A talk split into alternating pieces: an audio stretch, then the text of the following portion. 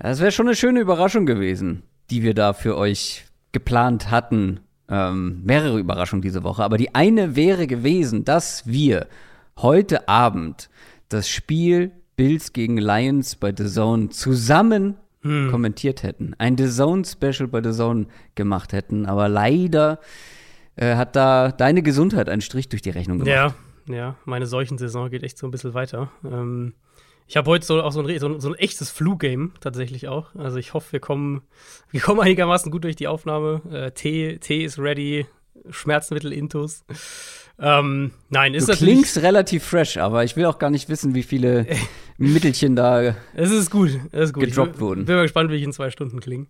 Mhm. Ähm, nein, ist natürlich super schade. Wir hatten jetzt wirklich zwei Sachen. Ich, also ich glaube, die zwei Sachen, die sich Leute äh, über die letzten Jahre am meisten gewünscht haben, war eine Recap-Folge und ein The Zone-Spiel. Und wir hätten beides diese Woche eigentlich mm. gehabt.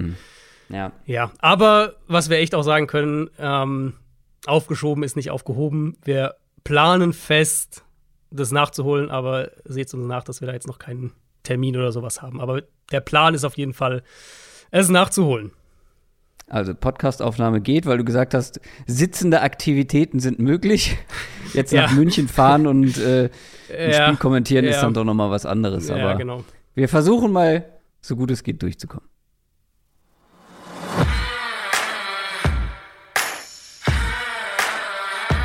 Down, Set, Talk. Der Football-Podcast mit Adrian Franke und Christoph Kröger.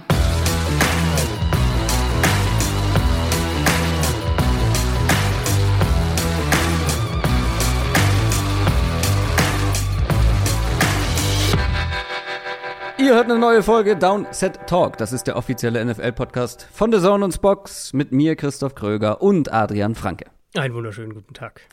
Ja, generell viel passiert diese Woche. Ne? Also du hast es eben schon erwähnt, wir haben seit Montag ein neues Format. Das wurde sich seit fünf Jahren eigentlich immer wieder gewünscht oder seit vier Jahren. Ich weiß gar nicht, wie lange es Downset Talk jetzt gibt, aber eigentlich seit Anfang an wir sind im war immer wieder die Frage. Also, äh, ja, ah, ja. Kommt hin.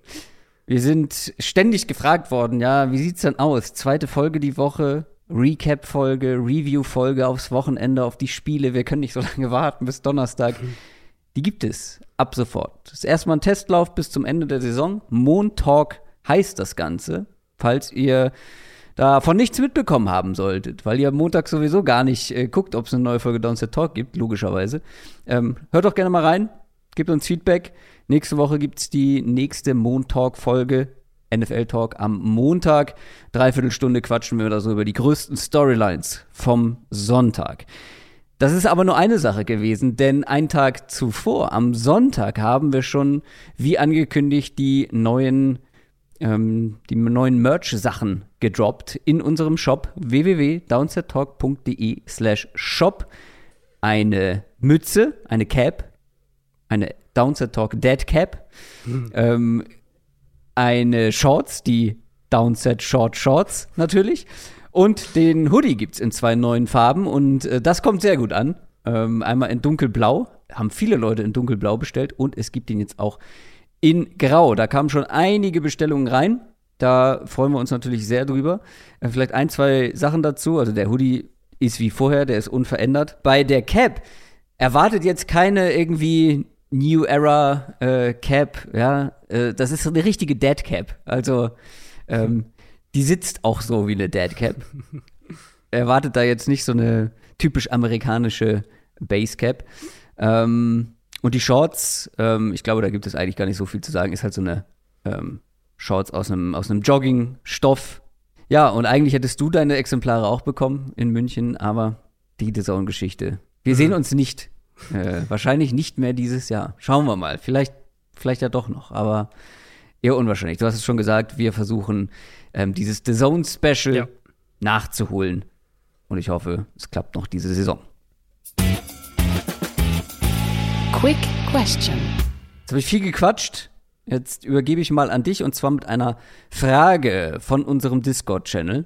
SF Chris 49 hat nämlich gefragt, was wären eure zwei Favorite Championship Matchups dieses Jahr? Ähm, also AFC für mich ist schon immer noch Bills Chiefs. ich, also ich glaube, das, da weiß nicht, ob ich mich daran in absehbarer Zeit satt sehen werde. Ähm, mm. Ist halt schon immer noch dieses, einfach dieses Quarterback-Giganten-Duell, wenn beide in, in Topform sind und, und beide. War das auch dein Tipp eigentlich? Oh, das ist mein Tipp. Ich glaube ja. Müsste, also ich habe ja die Bills als Super Bowl-Champion und ich schätze, dass ich die Chiefs auch recht weit hatte. Hatten also, wir beide die Bills? Also ich ah, hatte sie auf jeden Fall. Ich weiß nicht, ob du sie auch. Ja, hast. ich auch. Ich auch. Ähm, und wenn jetzt, sagen wir jetzt, die Bills wackeln gerade so ein bisschen, sagen wir, die Bills werden es nicht, dann würde ich, glaube ich, gerne Miami gegen Kansas City sehen, weil mhm. da könnte ich mir schon auch so einen sehr wilden Shootout vorstellen, so wie die beiden Teams aktuell spielen. NFC finde ich, also natürlich gibt es auch in der AFC viele Richtungen, die man gehen kann, aber NFC finde ich, gibt es noch mehr, ähm, also für mich auch mehr Paarungen, wo ich sage, das würde ich gerne sehen, das fände ich irgendwie spannend im NFC Championship Game. Ich bin am Ende bei Cowboys gegen Niners rausgekommen.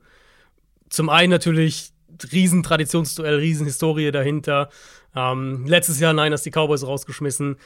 Matchup, glaube ich, wäre super spannend in ganz vielen Bereichen. Du, man könnte unheimlich viele Storylines drumherum auch machen, was individuelle Matchups angeht in dem Spiel. Und auch zwei Teams, die, glaube ich, sehr unterschiedliche Stärken irgendwo haben, gerade offensiv, aber auch dann gleichzeitig ja zum Beispiel beide über eine sehr dominante ähm, defensive Front kommen. Also ich glaube, das wäre so das Matchup, was mich am meisten interessieren würde. Was nicht heißt, dass ich jetzt irgendwie. Also, ich meine, Eagles Cowboys zum Beispiel wäre natürlich auch der Kracher, wenn du ein Division-Rivalen-Duell äh, im Championship-Game hättest. Ich habe ein bisschen was anderes, aber nicht weit weg, weil du hast alle Teams eigentlich schon genannt. Also, AFC bin ich 100% bei dir. Äh, mein Tipp war Bills Chargers, aber stand jetzt mein, also das, was ich lieber sehen wollen würde, wenn man uns, wenn man sich die Verfassung beider Teams anschaut, ist natürlich Bills gegen Chiefs. Mhm. Das könnte sehr unterhaltsam werden. Und in der NFC ist es bei mir Eagles 49ers geworden. Mhm. Weil ich finde, also, ich finde nicht, dass du da weniger Storylines hast. Und ich finde, da treffen dann so zwei Teams aufeinander, die einfach so viele Wege haben, beziehungsweise so viele Playmaker haben auf beiden Seiten des Balls und ähm, so viele Stärken, wenig Schwächen einfach. Und ich glaube, das wird ein, wird ein sehr, sehr unterhaltsames Spiel werden. Cowboys 49ers würde ich jetzt auch nicht Nein sagen. Ähm, Cowboys Eagles auch nicht. Das wäre natürlich von ah. der Brisanz her wahrscheinlich das krasseste, weil wenn man überlegt, die hätten dann zweimal in der Regular Season gegeneinander gespielt. Ähm, einmal ohne Deck natürlich, das erste Spiel. Sind Division-Rivalen, hassen sich sowieso, also ja, die Fans ich, vor allem ja, natürlich so. Aber ich will eigentlich kein Division-Duell in, in, im Conference Championship Game, Weiß weil das Spiel haben wir dann schon zweimal ja, gesehen. Aber also wenn ich dann früher an Niners Seahawks und so zurückdenke, das waren schon ja, immer geile das Spiele. stimmt, das war schon, das war schon geil. Ähm, ich fände halt aber vor allem die Storylines bei den Eagles mega spannend. Jalen Hurts, so der der unterschätzte, der schon im College unterschätzt war und es ins Championship Game geschafft hat. Ähm, dann Nick Sirianni, der Unterschätzte, mhm. den alle so ein bisschen belächelt haben, als er angefangen hat. Und wenn die beiden es zusammen ins Championship Game schaffen, das wäre schon, das wäre ich schon groß. Ähm, ja, und ja, AFC habe ich jetzt auch schon gesagt. Ähm, da weiß ich nicht, ob die Chargers noch mal in eine Form kommen, wo ich sage, mhm. die würde ich lieber sehen als jetzt beispielsweise die Chiefs. Ob sie überhaupt in die Playoffs kommen, ist da ja erstmal die Frage. 31% Wahrscheinlichkeit. Ja, wir haben am Montag äh, haben wir, haben wir darüber gesprochen. Das war unsere Quick Question. Machen wir weiter, wie gewohnt, mit den News. News aus der NFL. Das ist so ein bisschen, ähm, ja, unser, unser Bauernopfer-Segment heute, habe ich so ein bisschen das Gefühl. Mhm. Äh, bei den Panthers gibt es das nächste Bauernopfer, das heißt diesmal Baker Mayfield, weil der scheint auch nicht die Lösung gewesen zu sein in Carolina. Surprise, surprise. Und jetzt gehen wir wieder, jetzt gehen wir full circle, gehen wieder zurück zu Sam Darnold bei den mhm. Panthers als Starting Quarterback. Ist das nicht schön? Ja, also meine erste Reaktion war halt echt so, einerseits, warum nicht? Ähm, und andererseits, es spielt halt auch einfach keine Rolle. Also es, glaub, ja, einerseits, einerseits egal. warum nicht? Andererseits warum? Ja, so ein bisschen. Ja, irgendwie schon so ein bisschen. Ich glaube nicht, dass, dass Darnold jetzt signifikant besser oder schlechter als Mayfield sein wird. Klar, Mayfield gegen die Ravens, das war jetzt nichts Besonderes. Am Ende dann noch die Interceptions drin gehabt logisch, PJ Walker ist ja noch verletzt, sonst vermute ich, dass Walker eh gar nicht rausgegangen wäre. Ähm, aber es ist halt schon so eine, irgendwie ist es egal, was den Rest dieser Saison passiert, Situation. Und ist auch klar, dass Steve Wilkes als Interimscoach irgendwie jeden Stein mal umdreht und an jedem Hebel mal zieht. Aber nochmal, es würde mich einfach wundern, wenn das in irgendeiner Art und Weise, positiv oder negativ, einen signifikanten Unterschied machen würde. Also negativ nach den vergangenen Wochen, also was das Quarterback, Quarterback-Play angeht, mhm. negativ wäre schon beeindruckend. Das stimmt, ja. Ich meine, PJ Walker hatten sie echt so ein bisschen, jetzt nicht sagen, ein Lauf ist vielleicht schon fast zu viel, aber sie hatten zumindest mal so Peaks nach oben, die jetzt mit Mayfield dann auch wieder weg sind.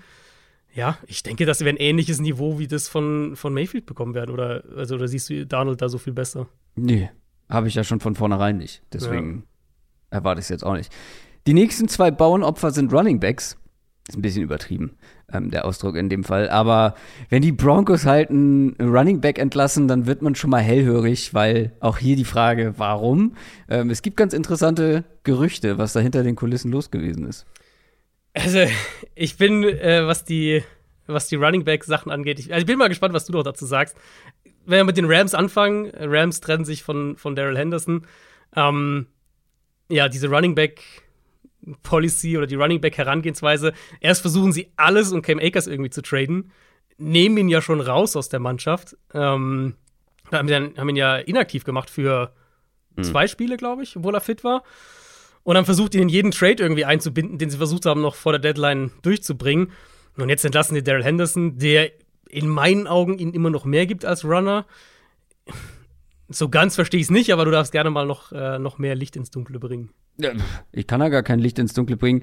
Ähm, ich, es ist aktuell so ein bisschen wie bei der Quarterback-Position der, der Panthers. Ganz eigentlich genau. egal, wen du da hinstellst. Genau, das, das habe ich auch. Egal. Ja, ja, genau. Mit der Line, ja. ich habe auch gedacht, es wird keinen großen Unterschied machen. Es steht im Könntest Christian McCaffrey da hinstellen und er ja. würde ja vielleicht ein bisschen besser aussehen. Aber wahrscheinlich, weil er einfach ein besserer Receiver ist, nicht unbedingt Richtig. am Boden. So, weißt du? Genau. Also, es ist eigentlich komplett egal und Cam Akers ist man nicht losgeworden, jetzt will man Daryl Henderson loswerden. Deswegen meine ich ja Bauernopfer. Es ist so, das macht jetzt gar keinen Unterschied, ob du diesen Spieler hast oder nicht, ob dieser Spieler spielt oder nicht. Es macht einfach keinen Unterschied. Genauso wenig wie bei Melvin Gordon bei den Broncos eigentlich. Ja, also Melvin Gordon, ich finde, da hat sich, also Henderson, hattest du das irgendwo vorher kommen sehen, so nee. Gerücht? Weil das hat mich komplett überrascht. Ja. Gordon war ja so ein bisschen, das hatte sich angedeutet, mit diesen Fumble-Problemen, fünf Fumbles. Ja gehabt. Ein Jahr auch jetzt nochmal gegen die Raiders, ich glaube an der drei oder sowas, also ganz, ganz kurz vor der gegnerischen Endzone. Da hat Hackett ja sogar nach dem Spiel gesagt, ähm, das, ist, das ist inakzeptabel, das kann er nicht machen. Ist ja auch schon durchs Waiver Wire. Ich denke auch schon, dass der noch irgendwo unterkommen wird. Aber ähm, ja, vielleicht ist das so eine Situation, wo ein Tapetenwechsel ihm echt hilft. Gleichzeitig fand ich auch bei, bei, bei Gordon, neben jetzt dieser Fumble-Geschichte, dass jetzt auch seine Explosivität dieses Jahr nicht so da war. Und, und äh, dass die Broncos das jetzt machen, obwohl ja Javante Williams raus ist, obwohl sie jetzt gerade auch Chase Edmonds auf IR gesetzt haben, das sagt ja auch einiges darüber aus, wie sie ihn sehen.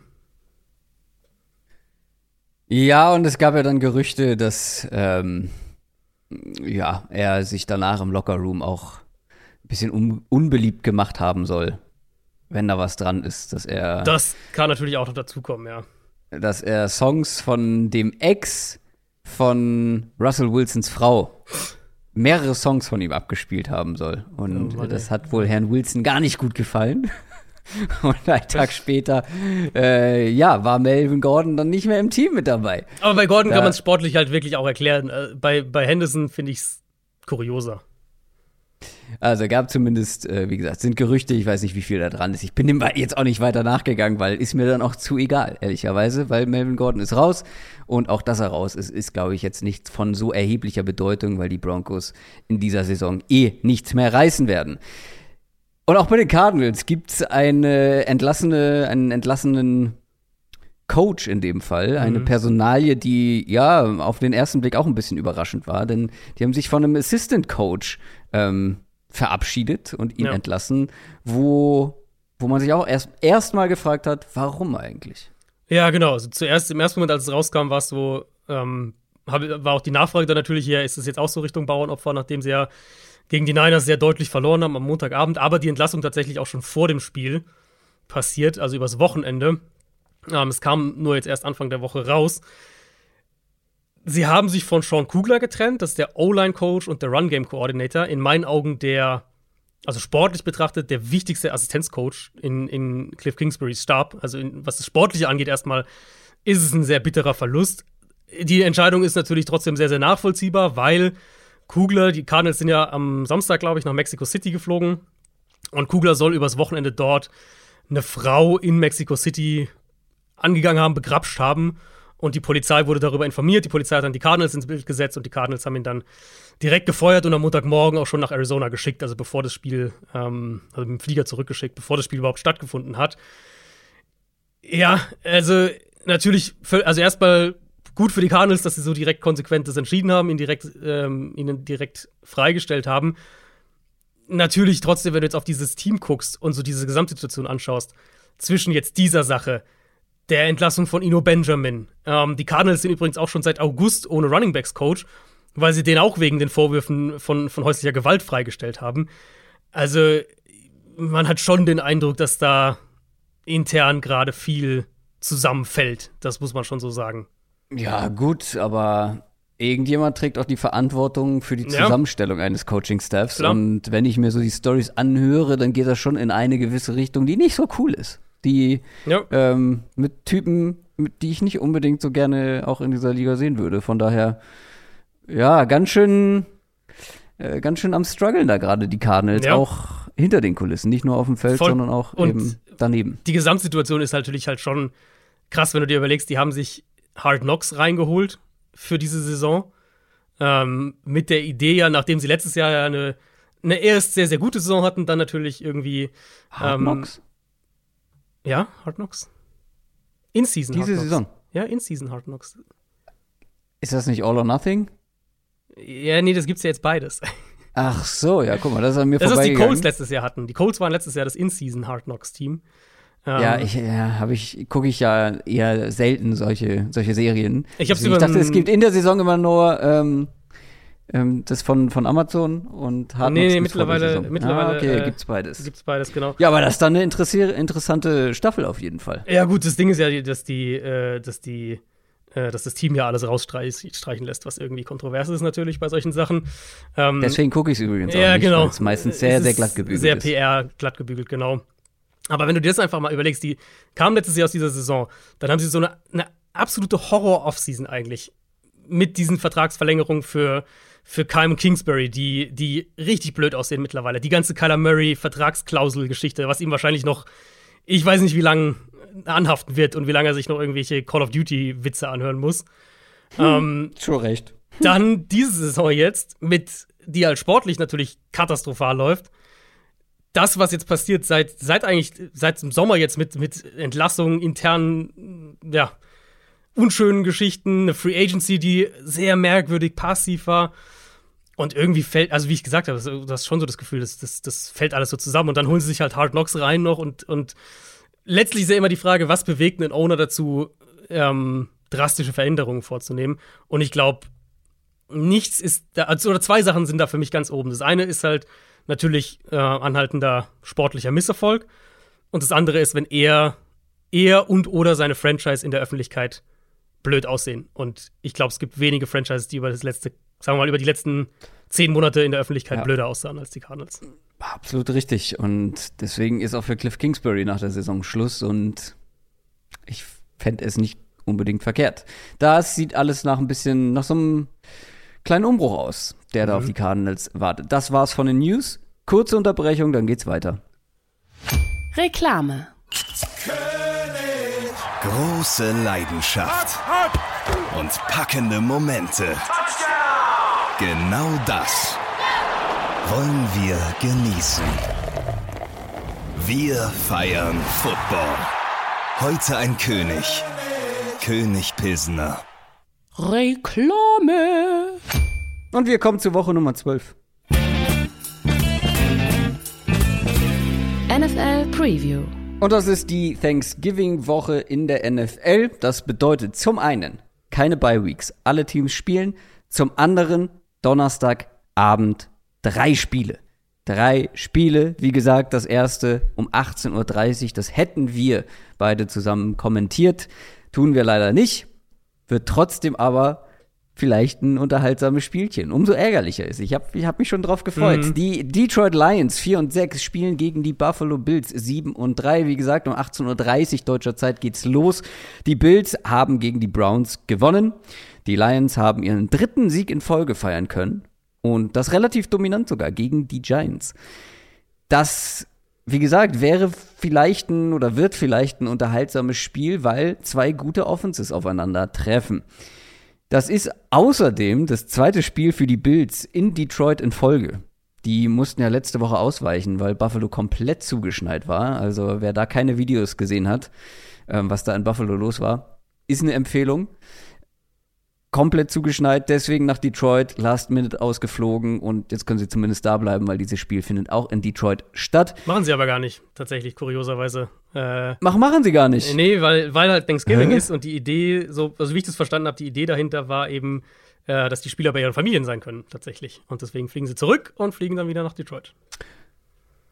Ja, das, das gibt auch Gründe, das zu kritisieren, gerade in der kurzen Woche. Aber das ist ein anderes Thema. Gut, dann fliegen sie zweimal hin und her. Auch okay für mich. Die Lions haben auf jeden Fall die Kurve bekommen, vor allem offensiv. Ähm, sind sie wieder ungefähr da, wo sie zum Saisonstart waren, hatten ja so eine kleine Schwächeperiode zwischendurch. Amon Russell Brown ist wieder fit, das hilft ungemein. Sie haben die komplette Kapelle im Backfield am Start. Leading Rusher übrigens letzte Woche, Justin Jackson. Nicht hm. Jamal Williams, nicht DeAndre Swift, der mit den meisten Rushing Yards war Justin Jackson. Aber Jamal Williams hatte wieder 17 Carries. Und der wird ja jetzt gerade in den höchsten Tönen gelobt. Und ich verstehe es nicht. Ich verstehe es nach wie vor nicht. Ähm, wir müssen da auch nicht nochmal ausführlicher drüber sprechen. Ich glaube, das haben wir schon mehrfach gemacht. Auch letztes Jahr schon. Also DeAndre Swift kann nicht bei 100% sein, weil klar, das, was Jamal Williams macht, ist nicht schlecht. Aber ich bin mir ziemlich sicher, mit 17 Carries würde die Andrew Swift mindestens genauso gut aussehen können. Weil in keiner relevanten Statistik ist Jamal Williams besser als DeAndre Swift, außerhalb was Total Stats angeht, weil er halt viel häufiger den Ball bekommt und nicht zwischendurch verletzt war. Ist ein anderes Thema, kannst du vielleicht gleich noch was zu sagen, wenn du möchtest. Ich möchte aber noch unterstreichen, dass diese Offense noch spannender werden könnte. Denn Jamison Williams darf ab dieser Woche wieder mit trainieren. Der mhm. Rookie Wide Receiver den eigentlich alle mochten. Ich ganz besonders, war mein Nummer 1 Wide Receiver im Draft. Der hatte aber einen Kreuzbandriss. Ich glaube nicht, dass er diese Woche schon spielen wird, aber er kann auf jeden Fall mittrainieren. Das ist schon mal ein gutes Zeichen für den Rest der Saison. DJ Chark war jetzt das erste Mal auch wieder äh, mit dabei seit einigen Wochen. Genau. Diese Offense trifft jetzt auf eine Bills-Defense wiederum, die so ein bisschen nachgelassen hat die letzten Wochen. Also nicht die ganze Defense. Ich glaube, man kann es äh, spezifizieren auf die Secondary, weil da spielen einfach mittlerweile, mit, ja, da spielen unerfahrene Leute, viele Verletzte nach wie vor. Und auch gegen die Browns hat man ja einiges durch die Luft dann noch zugelassen. Also die Lions werden hier schon den Ball bewegen können in ihrer aktuellen Form, oder? Es ist halt immer die gleiche Frage. Wenn die Lions den Ball laufen können, dann kann die Offense auch scoren. Und darüber hatten wir vor dem Giants-Spiel auch gesprochen. Ich hatte ja auch, glaube ich, auf die Lions sogar getippt damals, also letzte Woche weil ich halt gesagt habe, die Giants haben halt eine ne wirklich schlechte Run-Defense. 160 Rushing Yards gegen die Giants, die vier Rushing Touchdowns natürlich auch, 4,3 Yards pro Run, 12 Runs, die für First Downs gegangen sind. Und so kann es halt, so, so und nur so kann es für die Lions halt funktionieren. Ähm, und dann kriegen sie eben diese ein, zwei Big Plays irgendwie von St. Brown, vielleicht nach dem Catch eben mit DJ Chark wieder zurück, dann irgendwann hoffentlich auch von Jameson Williams. Und so spielen sie halt diesen, diesen offensiven Football, der sich ergänzt. Und ich glaube, das ist halt so in ihrer aktuellen Lage mit dem aktuellen Quarterback, ist das halt der Weg, wie sie Spiele gewinnen können, wie sie auch 30 Punkte machen können. Die Frage ist halt letztlich dann, können sie gegen Buffalo den Ball laufen? Bills waren jetzt letzte Woche eines der wenigen Teams, äh, muss man echt so sagen, das Clevelands Run Game also richtig limitieren konnte. Die Vikings davor, da haben wir ja auch drüber gesprochen, die Vikings hatten diesen 81 Jahr Touchdown von Delvin Cook, aber sonst eigentlich nichts am Boden gemacht. Und die zwei Teams, die gegen Buffalo den Ball wirklich laufen konnten, das waren die Jets und die Packers. Die Lions haben eine gute Line, aber ich fand schon, dass sie jetzt die letzten Wochen am Boden nicht mehr so gut waren wie in der Frühphase der Saison. Jetzt gegen die Giants eben hat es dann deutlich besser ausgesehen. Und ich finde, Buffalo ist tendenziell eher stärker geworden, was die Run-Defense zumindest angeht. Dahinter, klar, sie haben halt immer noch da auch Ausfälle auf Safety, auf Cornerback, auf Davis White warten wir ja auch nach wie vor. Ähm, da, sind, da haben sie immer wieder mal so Lücken auch drin gehabt und da haben sie ja auch dann immer wieder mal jetzt mehr Plays irgendwie zugelassen. Aber ich finde, die Run-Defense hat sich eigentlich eher stabilisiert. Sind noch zwei personelle Fragezeichen, AJ Panessa und Gregory Rousseau in der Defensive Line. Mhm. Aber für mich ist schon so das Ding, wenn die Lions am Boden klar limitiert sind, dann glaube ich nicht, dass sie so, dass sie wahnsinnig viel offensiv machen, ehrlich gesagt. Außer vielleicht das ein oder andere Big Play. Ähm, ja. Aber ja. es ist halt die Frage, ob das dann reichen wird, weil es ist immer noch die Lions Defense, die Mhm. immer noch nicht gut ist. Sie haben vielleicht hier und da jetzt mal ein paar Plays gemacht. Letzte Woche drei Turnover gegen die Giants, zweimal von Rookies, zwei Rookie-Interceptions. Das ändert aber nichts daran, dass man halt trotzdem immer noch in sämtlichen Bereichen, statistischen Bereichen, vor allem im, im unteren Drittel Ja. ähm, unterwegs ist. Gegen den Pass, gegen den Lauf. Josh Allen wiederum, der hatte ja so seine Problemchen, war ja auch angeschlagen, da seine Ellbogengeschichte. Ähm, aber letzte Woche dann wieder ein Spiel, ein besseres Spiel, weniger Risiko, kein Turnover, kein Turnover über die Play. Ähm, und also, wir sprechen später dann noch mal ähm, drüber. Bei den Browns, bei der Browns Defense, ich hab Scherz, scherzhaft eigentlich gesagt, gegen diese Browns Defense können sogar vielleicht die Bills laufen. Ja, konnten sie für 170 Yards. James Cook als Runner eingesetzt, ähm, Singletary sowieso. Das äh, ja, sah dann schon deutlich besser aus. Und die Lions Defense, wir wissen, wie schwach die auch gegen den Lauf sein können. Und Ja. dann gleichzeitig gegen Josh Allen. Also too much to handle für diese junge Lions Defense wahrscheinlich, ne? ja, und mit unteres Drittel warst du jetzt auch schon noch, noch fast sehr nett. Ja, es gibt so ein paar Zahlen, da ist man schon mittlerweile so Ja, am ja. Ähm, kratzt man vielleicht am Durchschnitt ein bisschen. also nach EPA pro Play ist es die zweitschlechteste Defense der NFL. Ähm, Success ja, aber Rate. die letzten Wochen, die letzten, die letzten Wochen war es teilweise hat man sich ein muss- bisschen gesteigert. Muss man natürlich auf die Gegner auch gucken, jetzt die Giants, äh, Ah, Giants sind halt die Giants, ähm, genau. Aber es ist halt auch einfach einer der schwächsten Pass-Rushes dieses Jahr in der NFL. Jetzt gegen die Giants war es mal produktiver, aber es ist kein Pass-Rush, der ein Spiel irgendwie individuell dominiert. Und dann ist es dahinter eine Defense, die zwar die Man-Coverage so ein bisschen runtergeschraubt hat. Das war ja früh in der Saison echt auffällig, dass sie da immer wieder versucht haben, Man-Coverage zu spielen und, und deutlich dafür bestraft wurden. Aber schon immer noch eine Defense, die relativ viel Single-High-Coverage-Strukturen anbietet, die die Box zustellen will. Und wenn du so gegen die Bills spielst, also sieben, acht Mann-Boxes, Single-High-Coverage und, und das mit einem Pass-Rush, der jetzt nicht dominiert, dann hast du eigentlich kaum eine Chance. Und, und ich würde zwar klar, ich, also würde immer noch klar sagen, dass die Bills, ich will noch so ein bisschen abwarten, weil jetzt auch gegen Cleveland, ja, das Ergebnis am Ende ist natürlich schön und deutlich, aber ich fand, das war auch lange zäh, bis sie dann angefangen haben, den Ball ein bisschen besser zu laufen. Und dann irgendwann hat Cleveland halt doch diese Coverage-Busts drin gehabt, die sie ja fast jede Woche irgendwie haben, aber es hat eine Weile halt gedauert. Ähm, der, der Touchdown zu Dix, der war ja so dieses Paradebeispiel, wo zwei Verteidiger mit Gabriel Davis mitgehen. Ähm, keiner übernimmt Dix und der ist dann komplett offen in der Endzone. Ja, sie ziehen dann weg hinten raus, aber selbst da finde ich so, na, du hast jetzt den einen, den einen schnellen Touchdown-Drive dann noch, aber es sind halt dann ansonsten auch Field Goal Drives. Also es war jetzt nicht so, die Bills zerlegen jetzt diese Browns Defense, sondern es waren mehr so einzelne Big Plays dann letztlich. Vielleicht ist es hier ein Spiel, wo wir ein bisschen mehr Reggie Gilliam, den Fullback, sehen, um wirklich auch dafür zu sorgen, dass die Lions in diesen Defenses, die ich gerade beschrieben habe, sitzen, nämlich eben Base Defense, Box zustellen und dann eben mit, aus diesen Formationen im Passspiel vertikal zu gehen. Das finde ich nämlich relativ auffällig. Über die ersten sechs Wochen der Saison hatte Gilliam drei Spiele, in denen er mindestens 24% der Snaps gespielt hat. Gegen die Rams, die Titans und die Chiefs. Seitdem, also seit Woche 6, nur noch ein Spiel. Und das war letzte Woche gegen Cleveland. Ich glaube, dass er der Offense aus Personell- und, und Formationsperspektive eine Dimension geben kann, die Josh Allen so ein bisschen die Arbeit erleichtert. Und im Moment, ich bin total auf dem, auf dem Train, alles, was Josh Allen so ein bisschen Last von den Schultern nimmt und das Spiel ihm ein bisschen leichter macht, ist im Moment gut für die Offense und ich glaube, das kann sehr helfen dabei, hier klare 1 gegen 1 Matchups zu kreieren. Und dann könnte ich mir auch vorstellen, dass das ein deutlicher Bildsieg wird. Mit 9,5 Punkten werden sie favorisiert bei den Buchmachern. Ähm, ich kann mir schon vorstellen, dass die Lions Offense hier punkten kann. Aber es wird halt nicht reichen. Se- Weil selbst nur mal gesponnen, selbst wenn wir sagen, okay, die Lions können die Bills irgendwie in einen Shootout zwingen, weil sie selber ihre Plays haben und vielleicht doch besser am Boden unterwegs sind, weil bei den Bills ein paar Leute ausfallen. Ähm, selbst in einem Shootout mu- muss man natürlich dann mit Josh Allen und dieser Bills Offense gehen. Gerade nach dem Eindruck der vergangenen Woche, wo du ja, du hast natürlich vollkommen recht, es war jetzt nicht dominant, aber es war halt risikobefreiter als die Wochen davor und nicht ganz so erzwungen. Selbst dann glaube ich, dass die Bills Ja. gewinnen. Also neuneinhalb Punkte ist viel. Gerade wenn man bedenkt, das ist nicht nur Thursday Night, das ist noch mal kürzer als äh, mhm. eine kürzere Pause, weil es ja, wie gesagt, schon um 18.30 Uhr anfängt. Also, was ist das? Mittags irgendwann in frühen Nachmittag in den USA. Äh, ja, äh, 12 Uhr, 12.30 Uhr, oder? Müsste das sein? Ja, dann wirklich, aber absolut Mittagszeit. Dementsprechend, äh, ja, gehe ich natürlich auch mit den Bills. Ich glaube auch. Und ich könnte mir am Ende so ein ähnliches Ergebnis wie das gegen Cleveland durchaus vorstellen. Also ich könnte mir auch vorstellen, dass sie das durchaus covern. Dann haben wir das zweite Thanksgiving-Spiel und auch das könnte ein interessantes werden.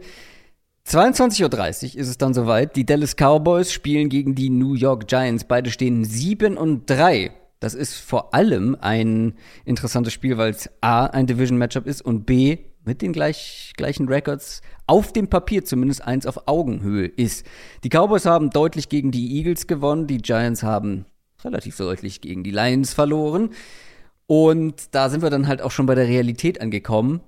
Auf dem Papier auf Augenhöhe, in Wirklichkeit die Cowboys an einem normalen Tag das deutlich bessere Team das ist das zweite Spiel zwischen diesen beiden Teams. Das erste Spiel haben die Cowboys auch gewonnen, wenn auch relativ eng, aber man muss dazu sagen, mit Cooper Rush halt eben noch. Ne? Und das ist jetzt schon noch eine andere Cowboys-Offense. Mhm. Die kommt vor allem auch aus einem super dominanten Spiel.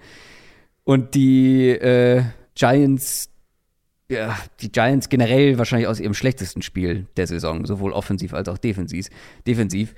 Und für die Giants Offense wird es natürlich jetzt auch noch mal nicht leichter. Da hat man irgendwie dann mal so einen Rookie-Receiver, der einen richtigen Breakout erlebt mit Day Robinson. Ja. 100-Yard-Spiel gehabt, zack, Kreuzbandriss, out for season. Absolut brutal, ja. Das ist wirklich, also die und ihre Wide Receiver die Saison kommen nicht auf einen Nenner.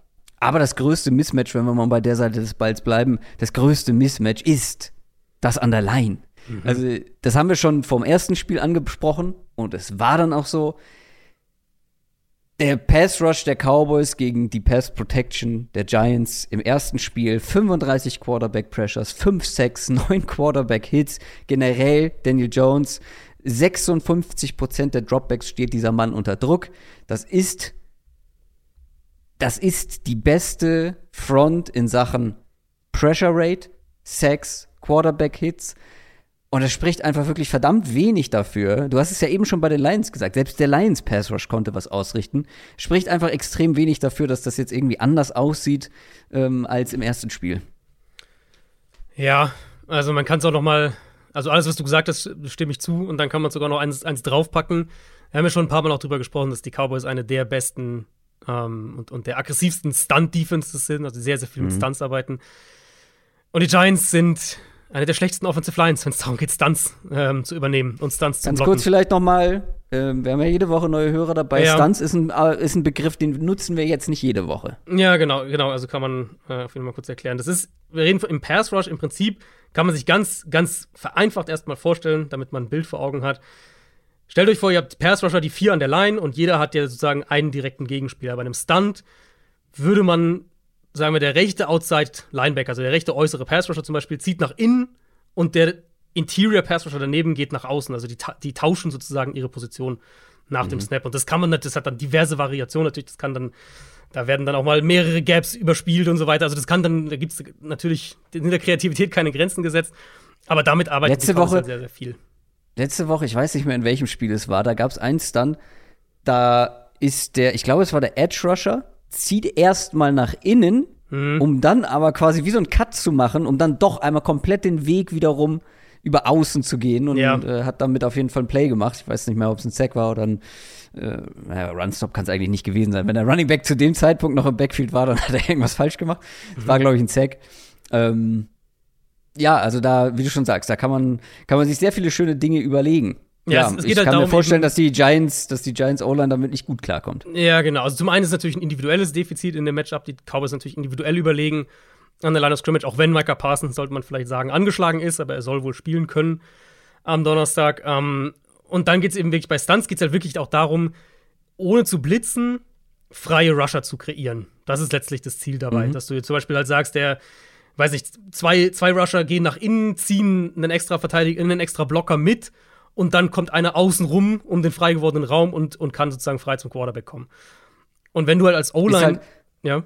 Nee, sagte, ich glaube, du willst das Gleiche sagen. wenn du als O-Line musst du halt da sehr, sehr gut darin sein zu kommunizieren, Ja. weil es eben darum Genau. geht, diese Spieler dann richtig zu übernehmen. Es ist letztlich das gleiche, Ja. wenn wir sagen, in Coverage, in Zone Coverage, der Verteidiger muss den, den Receiver übernehmen, je nachdem, welche Route der läuft. Und der Blocker muss halt den Pass Rusher übernehmen. Ähm, auch wenn es dann teilweise, ja, ich sage es mal, verwirrend sein kann. Und das hat viel natürlich mit, mit, auch hier wieder mit der individuellen Qualität der Blocker zu tun, aber auch zum Beispiel mit einem Center, der das halt gut kommunizieren muss. Und da haben die Giants auf jeden Fall ähm, Defizite und die Cowboys sind ja nicht das Team, gegen das du da ein Defizit haben solltest. Ähm, Giants gegen Detroit jetzt ja haben ja an sich den Ball auch wieder ganz gut bewegt. Die hatten mehr First Downs als die Lions sogar, die hatten mehr Yards pro Play auch als Detroit. Ähm, waren auch in der Red Zone gut. Also so an sich haben sie schon einiges gut gemacht, aber die Giants sind halt kein Team, das sich Turnover und Strafen leisten kann. Den Spielraum haben sie einfach nicht.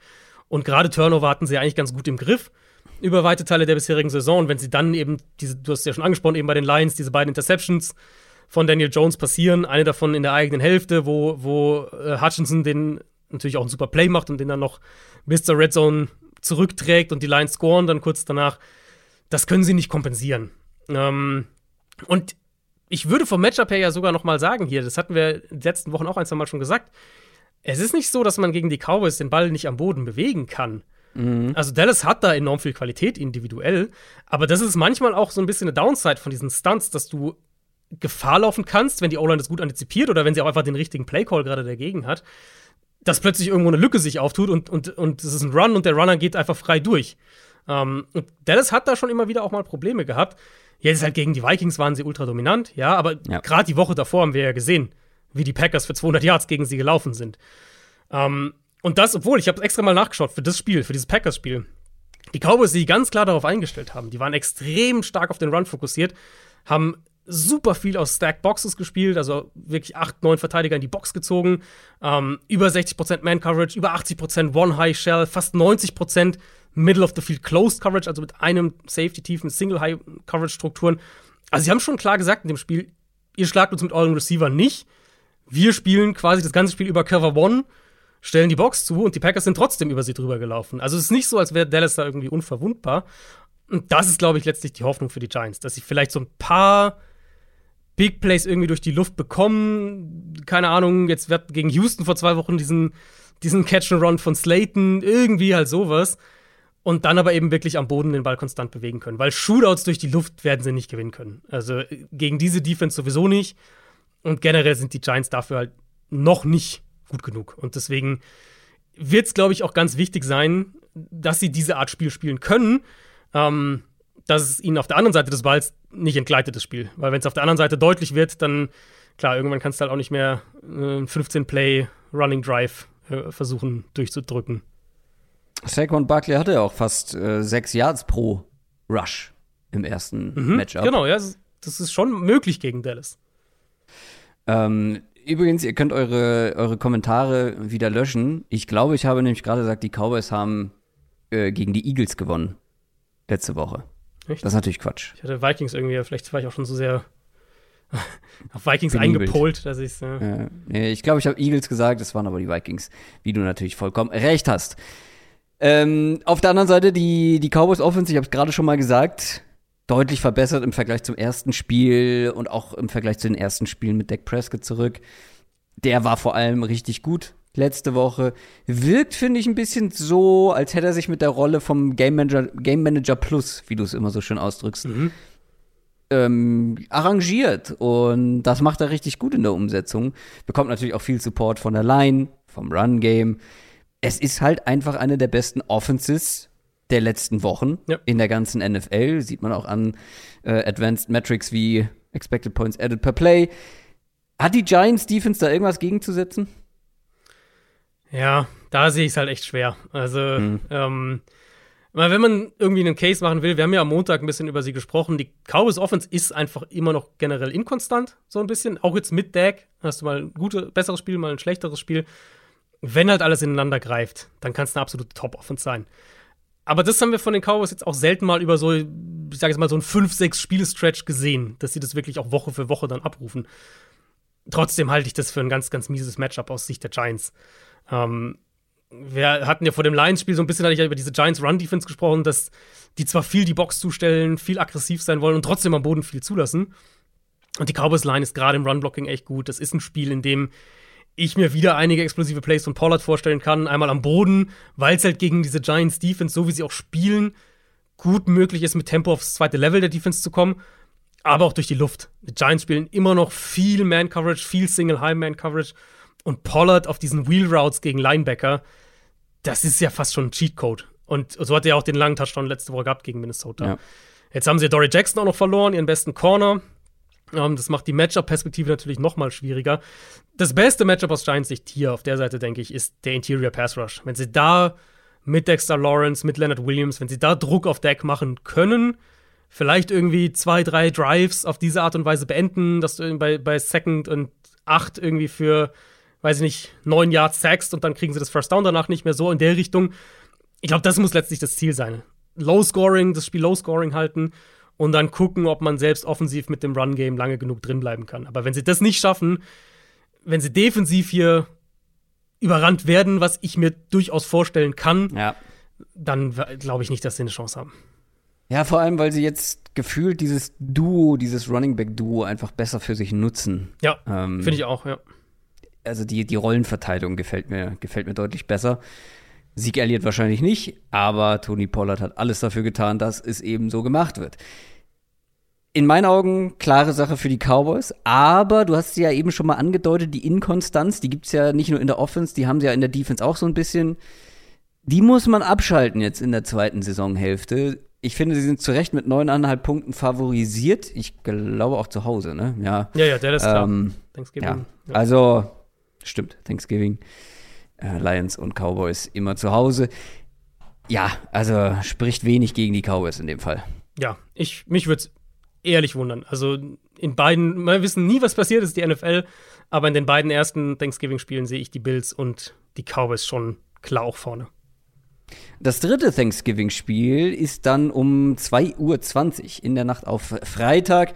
Die Minnesota Vikings 8 und 2 spielen gegen die New England Patriots 6 und 4 auch das ist das dritte gute Spiel. Also ich freue mich eigentlich auf alle Thanksgiving-Spiele. Mhm. Die Patriots haben es geschafft, ohne Offense-Touchdown gegen die Jets zu gewinnen. Die Vikings haben es geschafft, ohne, äh, ohne Offense-Touchdown gegen die Cowboys zu verlieren, was nicht so schwer ist.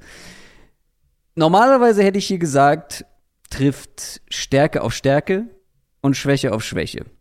Aber die Stärke der Vikings hat jetzt gar nicht gut ausgesehen letzte mhm. Woche. Die Offense hat gar nichts gebacken bekommen. Ähm, Gehe ich jetzt nicht davon aus, dass das jede Woche der Fall sein wird. Diese Inkonstanz haben wir auch da schon häufiger erlebt. Aber das war nix. Und jetzt folgt halt leider aus Vikings Sicht eine mindestens genauso gute Defense wie die der Cowboys vergangene Woche. Seit Woche 4 haben die nur ein einziges Mal mehr als 20 Punkte zugelassen. Mhm. Im Schnitt weniger als 12 Punkte pro Spiel. Da muss ja. man ein bisschen auf den Schedule schauen. Es waren jetzt auch nicht die krassesten Offenses dabei. Ähm, ja, aber mittlerweile nach Expected Points Added per Play die mhm. beste Mit Abstand, Defense. mit Abstand sogar ja. mittlerweile. Die beste Defense der Liga, die Patriots. Und trotzdem äh, ist diese Vikings Offense natürlich an einem guten Tag, an einem besseren Tag, nochmal eine ganz andere Herausforderung als jetzt die Jets Offense. Klar.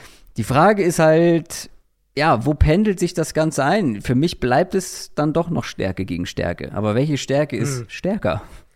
Also auf das Matchup bin ich wirklich gespannt. Wahrscheinlich, wenn ich mir eins aussuchen müsste an den, von den drei Thanksgiving-Spielen, Vikings Offense gegen Patriots Defense wäre meine Wahl.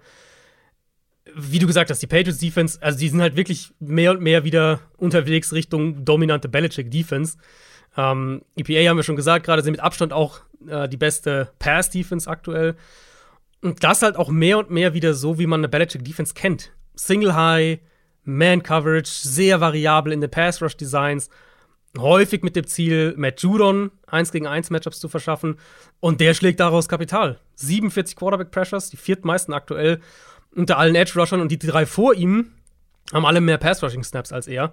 Ähm, führt die Liga auch in Sacks an. Jetzt kommen wir natürlich aus dem übelsten Spiel dieser Vikings Line dieses Jahr gegen Dallas. Und das ist eine Line, die eigentlich weitestgehend echt in Ordnung war in der Saison bisher. Aber Christian Derisov wird nicht dabei sein. Das heißt, Left Tackle könnte echt ein Problem werden, dass die Patriots auch mit Judon immer wieder gezielt attackieren können. Ed Ingram ist innen immer für einen Patzer oder zwei gut in so einem Spiel. Und die Patriots sind halt gut darin, das, was die Vikings auch in ihrem Base-Run-Game machen wollen, zu verteidigen. Also gerade diese Outside-Zone-Offenses, die haben sie ja echt regelmäßig abgemeldet dieses Jahr. Da sind sie wirklich gut drin.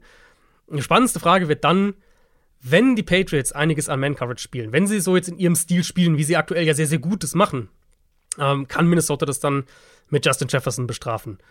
Das war ja letztlich das mhm. Thema auch von diesem ganzen, äh, diesem, diesem verrückten Bills-Spiel.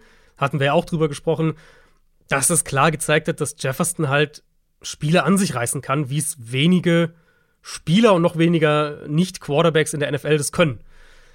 Das hier könnte aber so wenn das, aber wenn das nicht macht, so wie letzte genau, Woche, dann sieht genau. die Offense schon wieder ganz anders aus. Genau, wollte ich gerade sagen. Das könnte halt so ein Matchup sein, in dem die Vikings genau das auch brauchen. Weil ich vermute, dass Cousins viel unter Druck stehen wird. Ähm, dass er Hilfe brauchen wird, dass er auch schnell teilweise Hilfe brauchen wird. Und dann eben ist halt das Ding, wenn, wenn die Patriots so spielen und Jefferson häufiger 1 gegen 1 Matchups auch bekommt, dann musst du irgendwo auch erwarten, dass er die halt dann auch gewinnt. So, wenn wir sagen, er ist der beste Receiver oder einer der zwei, drei besten Receiver der Liga, dann, ne, das ist dann halt das, was er gewinnen muss. Und wenn er das regelmäßig schafft, haben sie, glaube ich, eine Chance. Wenn er das nicht schafft, oder wenn die Vikings ihn irgendwie halt abmelden können, glaube ich, kann das echt sehr, sehr zäh für Minnesotas Offense werden. Ich glaube schon, dass das ein mehr oder weniger zähes Spiel wird. Ich glaube zwar schon, dass die Vikings Offense deutlich besser aussehen wird, weil also da, da ist ja von Anfang an ist da nichts, äh, lief da nichts gut. Ähm, die sind ja, von Anfang an ja. in so ein Rabbit Hole gefallen. So ein Debakel. Nee, Rabbit Hole ist was anderes, nicht, aber. Das kriegst du nicht jede Woche. Also es ist ja wirklich so, ja, eine Sache geht schief, dann geht noch eine schief und so und, und dann bist du genau, deutlich hinten und ja. Und es war zusätzlich halt noch die Woche nach diesem ultra intensiven Bildspiel mit Overtime. Genau, das kommt halt noch hinzu. Trotzdem glaube ich, dass man sich hier schwer tun wird. Ich glaube auch, dass es insgesamt ein sehr punktearmes Spiel wird, weil auf der anderen Seite haben wir Schwäche gegen Schwäche, mehr oder weniger. Wobei die Patriots Offense die wahrscheinlich größere Schwäche ist, weil, also, ich habe mir jetzt Woche für Woche in meinen Notizen aufgeschrieben, hm. so die Patriots werden einfach von Defense und Special Team getragen. Und genau ja. das gleiche war es ja letzte Woche auch. Also ja. das Spiel wird entschieden durch einen Special Team Touchdown. Also, das ist schon wirklich sehr, sehr schwach, was wir aktuell von dieser Patriots Offense bekommen. Und die Vikings Defense, ja, die sah natürlich letzte Woche nicht gut aus. Trotzdem würde ich auch hier sagen, dass wir das nicht jede Woche so erwarten. Und dass ich glaube, dass sie halt da gut sind, wo die Patriots gut sein wollen, nämlich am Boden. Und wenn du die Patriots am Boden limitieren kannst, ziehst du den halt auch schnell den Zahn aktuell, weil da durch die Luft so wenig geht. Gleichzeitig ist noch David Andrews, der Center, äh, wieder raus. Ich glaube, der hat letzte Woche dann das erste Mal wieder gespielt, aber nicht lange. Ähm, das hilft natürlich auch nicht dann. Ähm, also ich glaube, dass die Vikings, auch die Vikings Defense hier wieder ein etwas besseres Spiel machen und dass du damit den Patriots schon unangenehm werden kannst.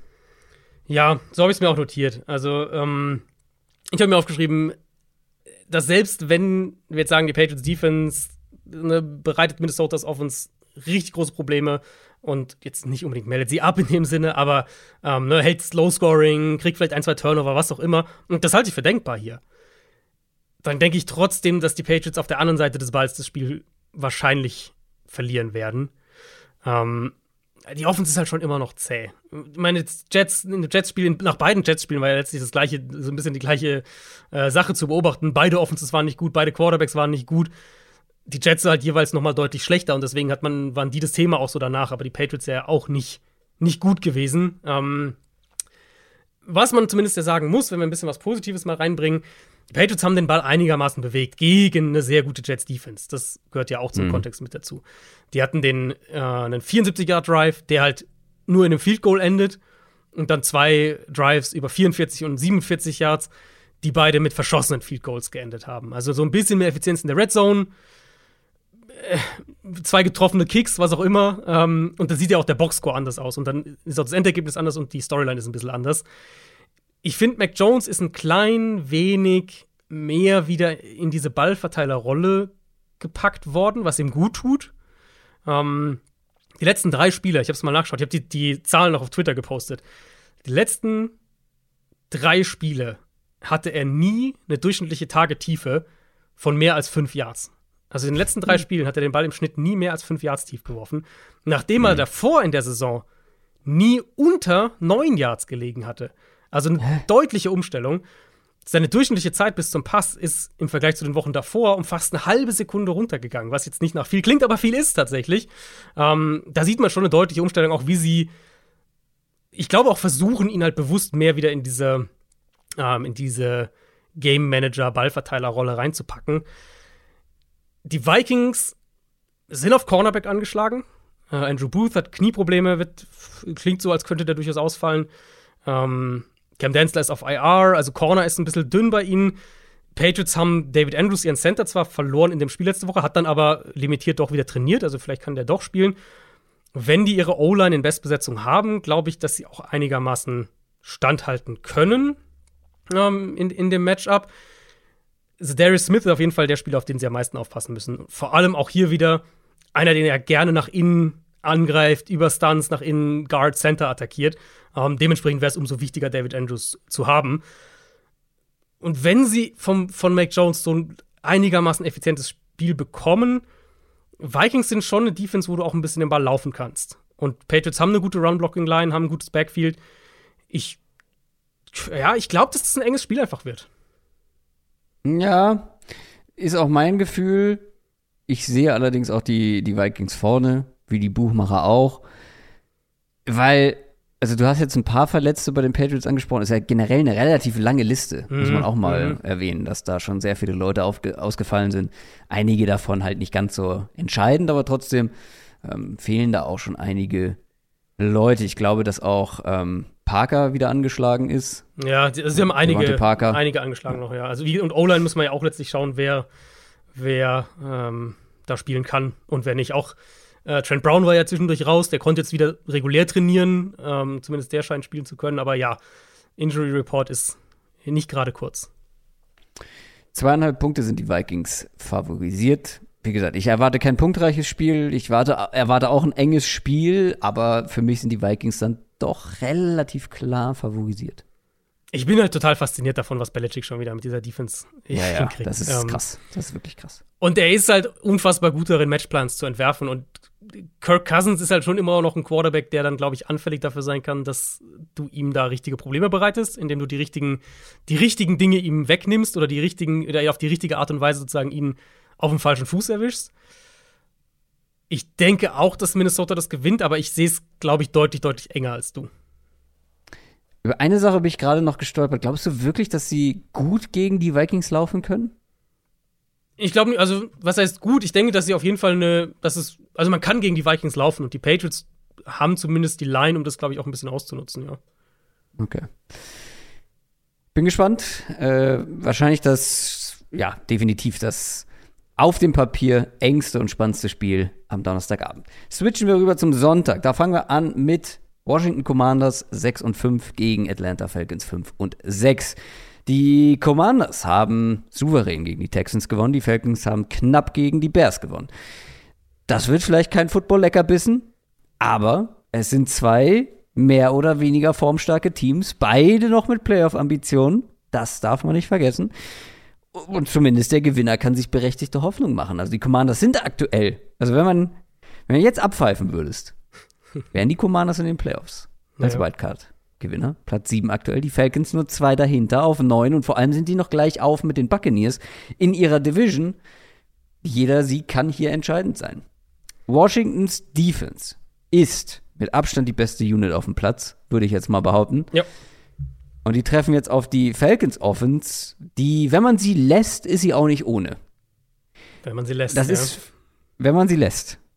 Ähm, ich formuliere es mal so es ist für mich auf jeden Fall das Matchup to watch. Ähm, Finde ich auch hier kann man sagen, so ein bisschen Stärke gegen Stärke. Mhm. Was heißt ein bisschen? Eigentlich schon klar Stärke gegen Stärke. Die Wahrscheinlichkeit ist aber nicht groß, dass man die Falcons Offense machen lässt, dass man, dass die das tun können, was sie tun wollen, nämlich den Ball laufen. Die Texans hatten letzte Woche zur Halbzeit, du hast mir, du hast mir nur geschrieben, guck hm. dir mal den Boxscore der Texans an. Mhm. Und besonders auffällig war, dass die am Boden 0,3 Yards pro Rush hinbekommen haben. Mhm. Was sind das? 20 Zentimeter? Bisschen mehr? Andere machen darüber Malle-Songs. Malle 0,3 Yards pro Rush und am Ende waren es auch nur 1,3. Das ist nichts. Ich glaube, Damian Pierce hatte 0,8 Yards pro Versuch. Ja. Und das ja. waren nicht wenige. Und so sah das es auch aus, komplett absurd. Das Ja. ist komplett absurd. Ähm, und jetzt aktivieren die Commanders auch noch Chase Young, endlich. Mhm. Der könnte also spielen. Wird er wahrscheinlich auch. Ich glaube, sonst müsste Also sie man haben, nicht. es ist so relativ klar, wie sie es wie sie es durchsickern lassen. Sie wollen halt, dass er eine Woche lang vernünftig trainiert, bevor er spielt. Und das ist letztlich die Frage. Wir haben jetzt Mittwoch, das heißt, der erste richtige Injury Report kommt dann heute, wenn wir aufnehmen. Wenn ihr am Donnerstag die Folge hört, dann könnt ihr euch den schon angucken. Und dann kann man halt darauf achten, wenn er irgendwie Donnerstag, Freitag regulär trainiert, würde ich davon ausgehen, dass er spielt, ja. Ja, und äh, wenn der dann auch noch spielt, wird diese Defense wahrscheinlich nicht schlechter. Ich kann mir vorstellen, dass es ein gutes Motto ist, aus, aus Washington sich zu sagen, hier, Falcons, schlagt uns mit Mariota durch die Luft, weil am Boden lassen wir nichts zu. Und dann wird es schwierig für die Falcons. Ja, ich meine, so ein bisschen ist es ja die, die gleiche Diskussion, die wir bei Atlanta jede Woche, haben. Ja. Können sie den Ball laufen? Jetzt fällt aber auch noch Kyle Pitts aus. Das ist, Genau, auch noch, genau. ist jetzt nicht der Riesenfaktor gewesen, nicht so wie erwartet, Ja. aber ist trotzdem ja ein Faktor durch die Luft. Und man darf es auch, glaube ich, nicht unterschätzen, dass er halt ein Faktor ist, selbst wenn er nicht Stats auflegt. Du musst halt als Defense ihn schon ein Stück weit respektieren. Und er ist halt immer noch ein Matchup-Faktor auch, auch wenn sie ihn viel als Receiver tatsächlich einsetzen. Aber letztlich, wenn sie den Ball laufen können, dann haben sie immer eine Chance, auch das Spiel zu gewinnen. Oder zumindest, sagen wir mal, offensiv das Spiel eng zu halten. Und jetzt spielen sie halt gegen eine der, ich weiß nicht, drei besten Fronts in der NFL. Und Atlanta hat nicht die Line, um so ein Matchup zu gewinnen. Und wenn das passiert, wenn Washington die Line of Scrimmage klar gewinnt, was sie eben hier eigentlich machen sollten, dann haben wir von Atlanta halt doch schon häufiger jetzt gesehen, dass sie mit Mariota durch die Luft so ein Spiel nicht machen können. Du hast Pitts schon angesprochen, der wird nicht mit dabei sein.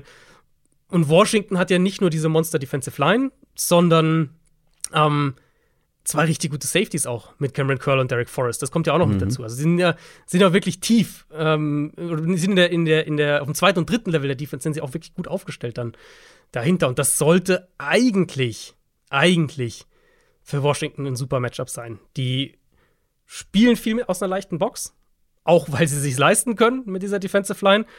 Und dann zwei tiefen Safeties. Das heißt, sie sollten eigentlich das Spiel auch, wenn die Falcons ins Passspiel gehen, sehr gut vor sich lassen, vor sich halten können.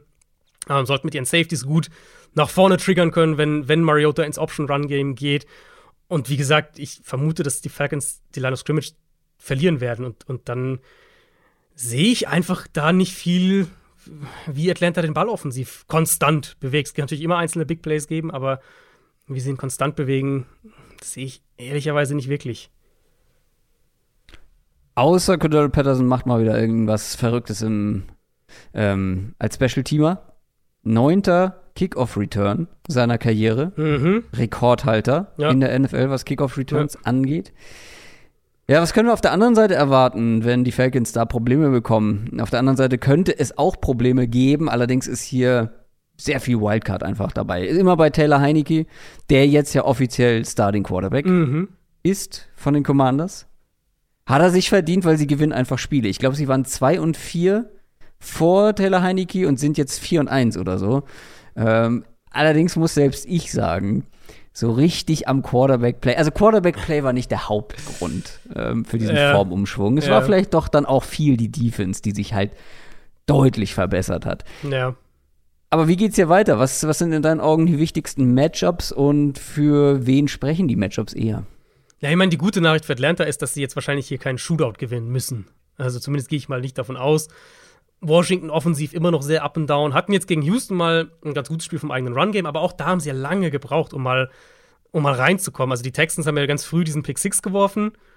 Und dann haben die, hat Washington geführt und so, und dann plätschert das Spiel so vor sich hin, aber die haben ja auch offensiv echt eine Weile gebraucht, bis sie da so richtig reingekommen sind. Ähm, vielleicht kann sich das hier äh, so ein bisschen wiederholen, aber ich eigentlich würde ich halt auch aus Washington-Perspektive sagen, dass sie gegen eine vergleichbar, also vergleichbar mit den Texans, schlechte Falcons Run-Defense den Ball am Boden wieder ein bisschen bewegen können sollten. Das Thema mit Washington, finde ich, so ein bisschen im Run-Game ist, die sind halt nicht explosiv. Ähm, in dem Matchup würde es wahrscheinlich reichen, wenn sie den Ball konstant am Boden bewegen können, in Kombination halt mit ihrer Defense und das kann dann schon eine Formel sein, um solche Spiele zu gewinnen. Bei den Falcons defensiv ist äh, AJ Terrell inzwischen wieder da. Der hat ja letzte Woche seinen äh, sein Comeback gegeben. Das hilft zumindest mal gegen Terry McLaurin ein bisschen. Und Taylor Heineke ist immer mal für einen Pass zur Defense gut, sind wir ehrlich. Aber das ist korrekt. wenn ich auf das Spiel schaue und versuche so die Matchups zu rauszufiltern, dann denke ich einfach, dass das Team, dessen Plan A hier deutlich eher greifen sollte, ähm, die Commanders sind. Ja, einfach auch individuell, ne? Ähm, genau, genau. Die individuelle Qualität Also- im Falcons-Kader, das ist ja eigentlich auch ein, also das spricht ja für den Coaching-Staff. Die individuelle Qualität im, im Falcons-Kader ist ja wirklich nicht hoch. Also nee. Bottom Five auf jeden Fall in der NFL. Ähm, und ohne Kyle Pitts geht es nochmal ein gutes Stück runter. Dass die trotzdem dastehen, wo sie sind, dass die trotzdem fünf Spiele gewonnen haben, das spricht ja eben für gutes Coaching. Aber an irgendeinem Punkt stößt du halt damit auch an Grenzen. Es spricht auch für gutes Coaching, dass die Commanders da stehen, wo sie stehen, mit äh, Carson Wentz und Taylor Heineke auf Quarterback. Aber die individuelle Qualität hier gerade für die Offense mit, äh, mit McLaurin, mit, mit ähm, den Running Backs, mit einem Curtis Samuel, das musst du halt erstmal alles verteidigt bekommen. Da sind schon einige, haben sie einige schon die Zähne ausgebissen. Ich glaube, dass die Commanders hier gewinnen. Und die Commanders sind auch Favorit Ja. mit vier Punkten. Ich, ich, das, ich glaube, das wird halt so ein ganz typisch, jetzt nicht unbedingt besonders attraktives Spiel, aber in dem Washington defensiv nicht viel zulässt.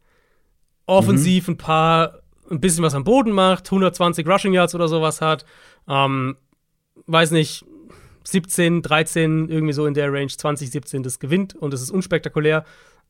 Aber das in meinen Augen auch bessere Team ähm, das Spiel gewinnt.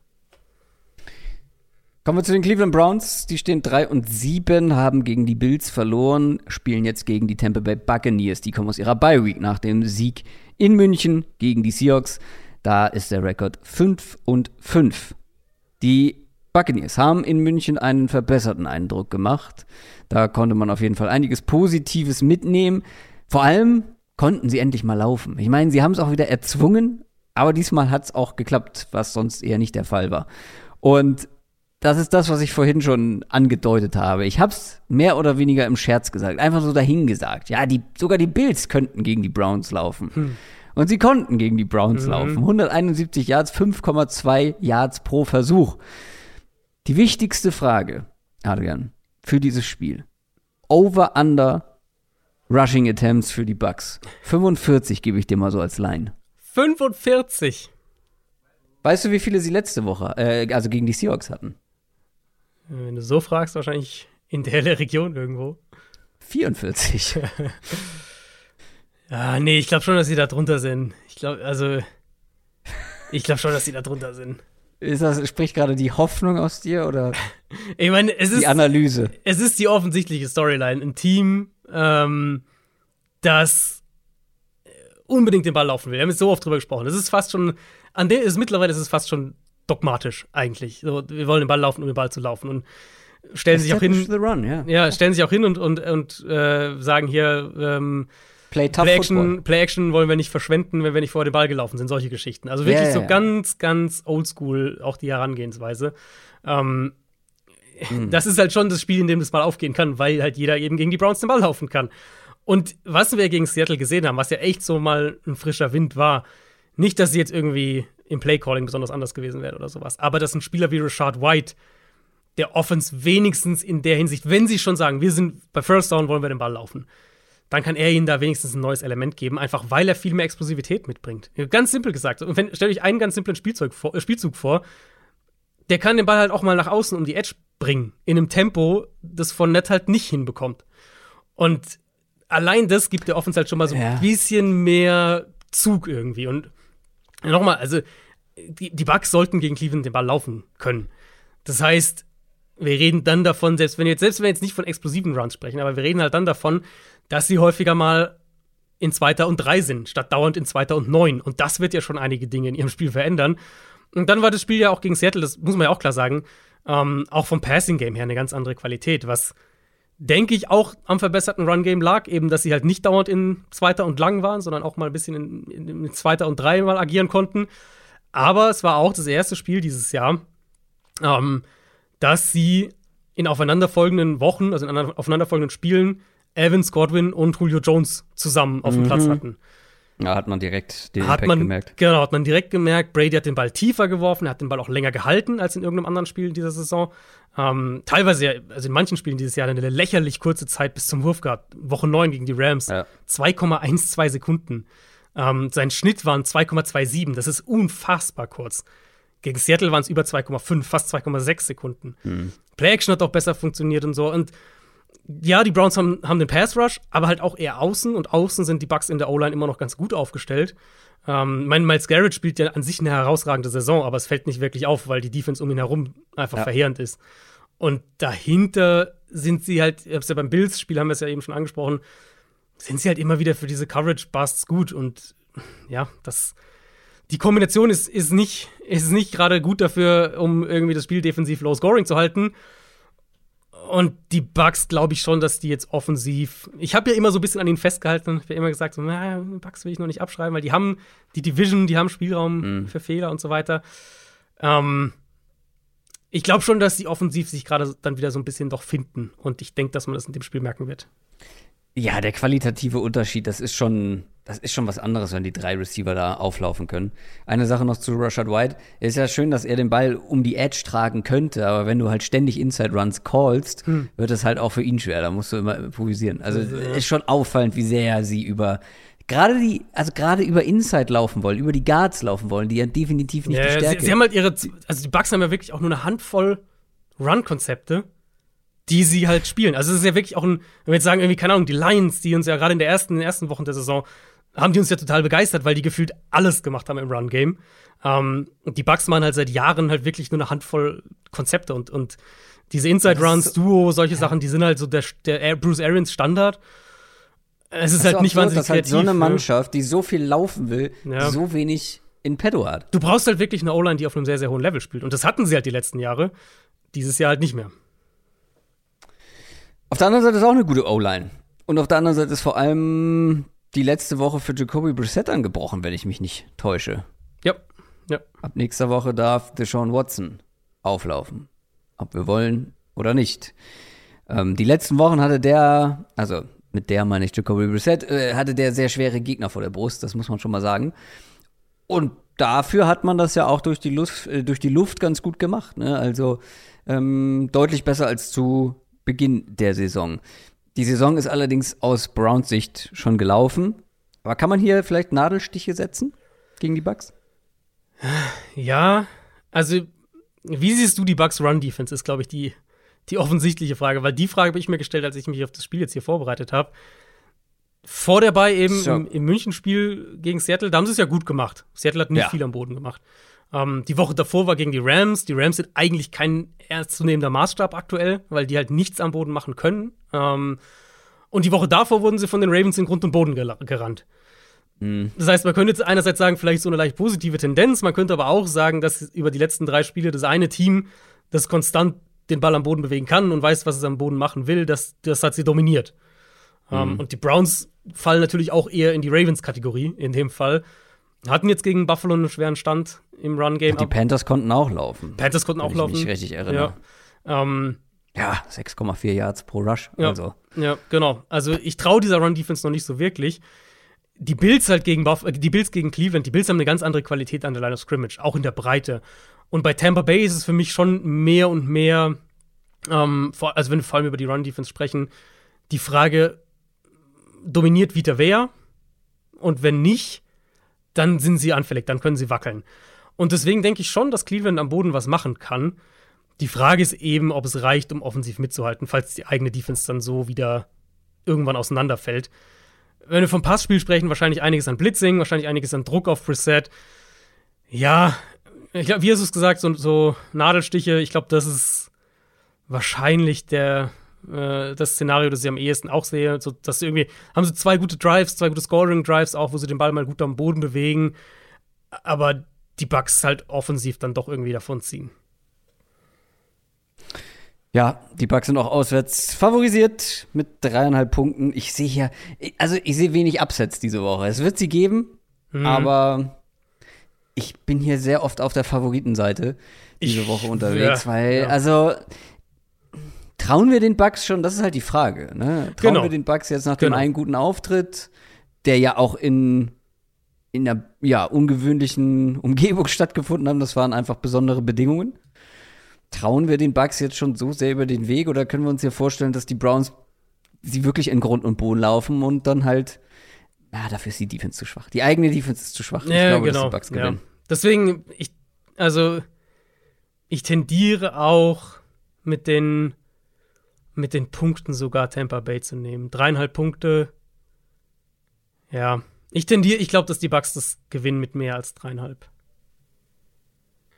Ja, könnte ich mir auch vorstellen. Kommen wir zu den Tennessee Titans. Die stehen 7 und 3 und spielen gegen die Cincinnati Bengals 6 und 4. Top-Match in der AFC. Und auch hier ein Match auf Augenhöhe. Die Titans haben gegen die Packers gewonnen. Thursday Night Game. Die Bengals haben die Steelers geschlagen. Die Bengals, ähm, waren die Bengals nicht in ihrer, nee, die waren nicht in der Bye Week, die haben gespielt, das war letzte ja, Woche. das richtig, war richtig. Die Bengals, ähm, das war, ja, natürlich, ich erinnere mich. Es war ein beachtlicher Sieg insofern, dass man diesen Sieg ohne Jammer Chase und teilweise ohne Mixen geholt hat. Mhm. Und ohne die beiden, also Mixen ist noch unklar, ob er diese Woche spielen kann, ist im Concussion-Protokoll beziehungsweise wird gecheckt. Ohne beide fehlt natürlich erheblich Qualität, aber Burrow hat gezeigt, dass es auch ohne die beiden gehen kann.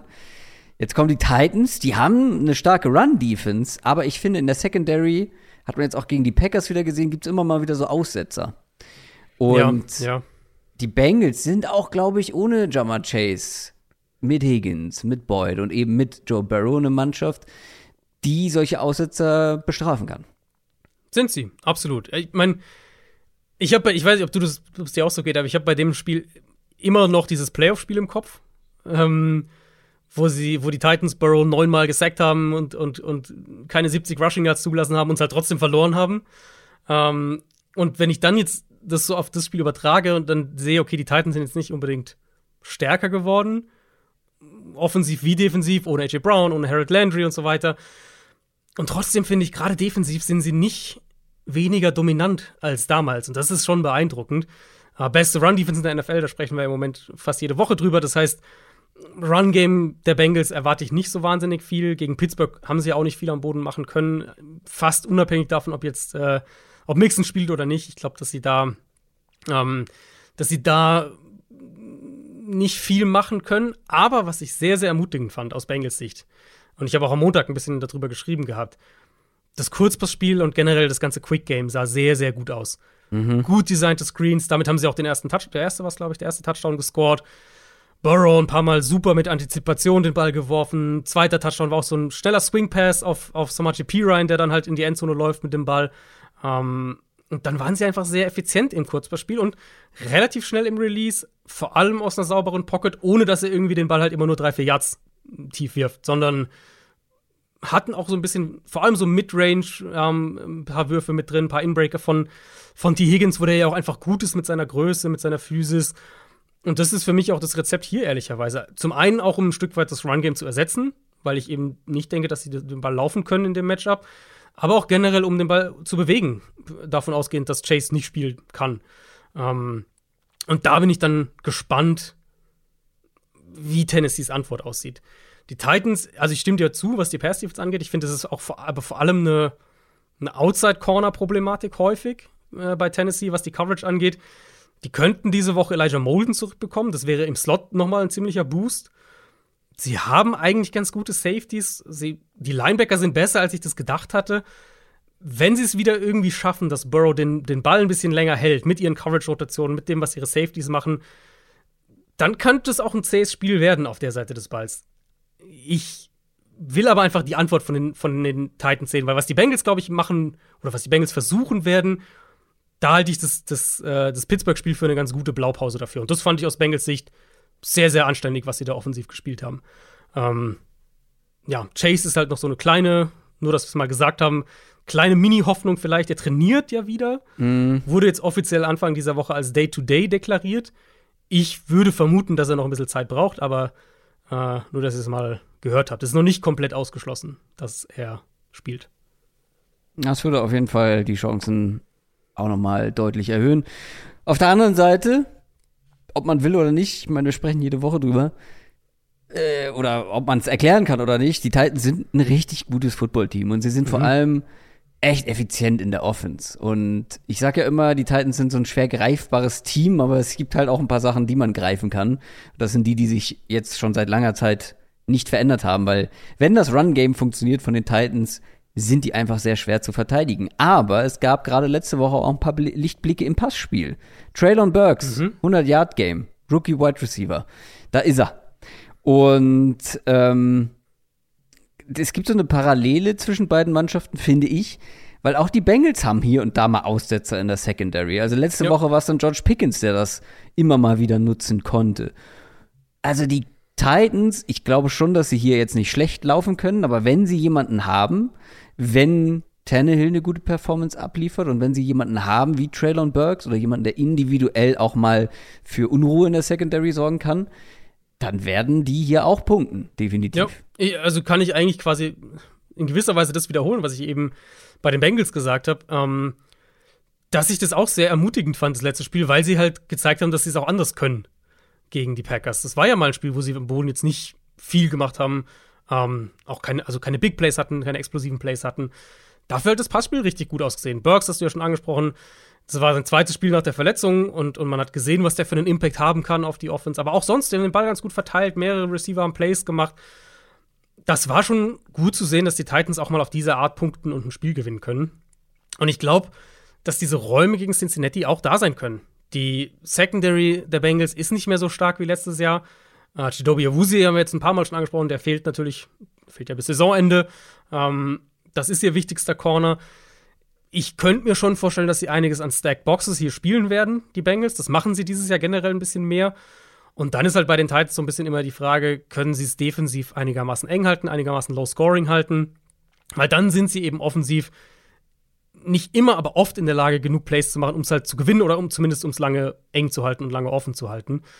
Mhm ja, was das Run-Game angeht, ich habe das Gefühl, wir haben über die letzten Wochen über keinen Defensive Tackle häufiger gesprochen oder ihn zumindest angesprochen als DJ Reader von den Bengals, obwohl er ganz lange nicht gespielt hat und so immer wieder mal so auf der ja. Kippe war. Gegen Pittsburgh war er jetzt zurück. Ähm, auf jeden Fall noch ein bisschen rostig, hat auch nur nicht, nur nicht äh, seine gewohnte Snap-Anzahl gespielt, sondern so ein bisschen rein und raus rotiert. Aber der Effekt auf die Run-Defense war schon sichtbar. Und ich würde vermuten, dass dieser Effekt eher noch größer wird. Und dann, glaube ich, haben sie halt auch mehr Mittel, um die Titans zu limitieren. Aber trotzdem finde ich, ist es echt ein Spiel, das in beide Richtungen gehen ja, total, kann. Ne? Also total. wenn die Titans irgendwie das Spiel an sich reißen können, dominieren können, die Bengals nicht so richtig hinterherkommen, viel passen müssen. Jammer Chase spielt nicht mit. Die Titans Secondary spielt ein bisschen disziplinierter. All solche Geschichten kann ich mir alles vorstellen. Ich kann mir aber auch gleichzeitig vorstellen, dass die Bengals hier rauskommen und erstmal äh, da sich durch die übers Feld passen. Ähm, mhm. Gar nicht groß laufen, sondern obwohl, das sind die Bengals, sie wollen auch. Laufen. Aber ich, also nochmal, das, was sie jetzt gegen Pittsburgh gemacht haben, hält in einem Spiel, wo jeder wusste, sie sind an der Line of Scrimmage unterlegen. Und, mhm. und okay, dann mhm. geht Mixon noch raus, das hat wahrscheinlich auch noch mal ein bisschen einen Effekt aufs Playcalling gehabt.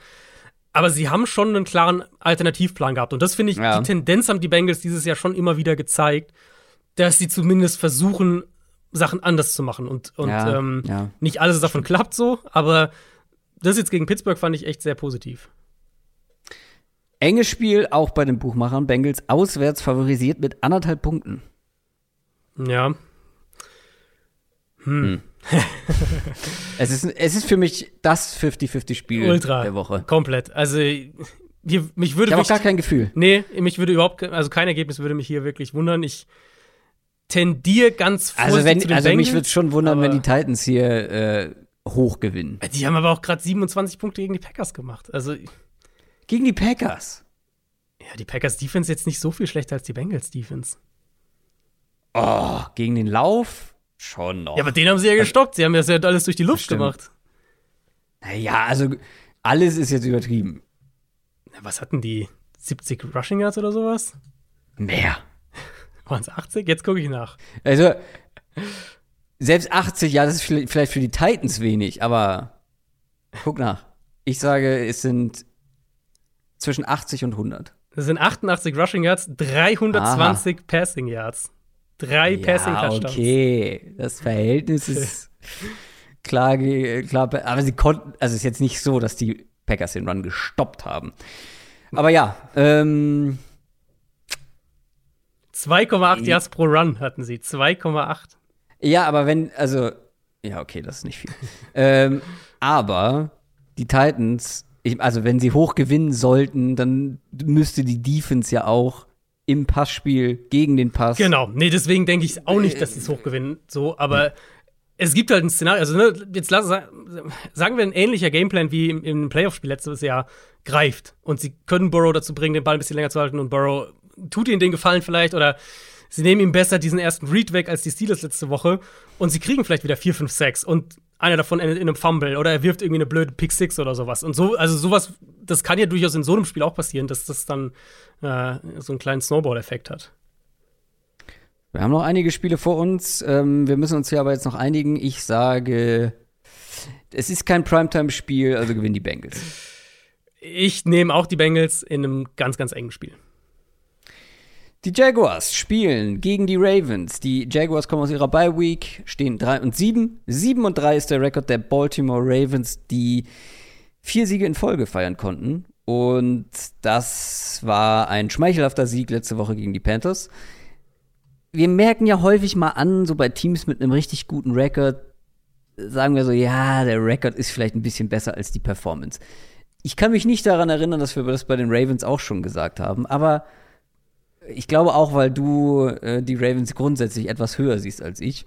Aber ich finde, die Ravens stehen besser da als ihr Rekord aus. Nee, andersrum. Ihr Rekord sieht besser aus, als sie sind. So. Ich finde, du hast auf, zur, auf der einen Seite hast du einen dankbaren Schedule. Und der bleibt auch noch dankbar übrigens. Jacks, Broncos, Steelers, Browns, Falcons, Steelers. Gut, Browns dann mit Sean Watson, muss man mal schauen, aber das ist jetzt nicht die Creme de la Creme.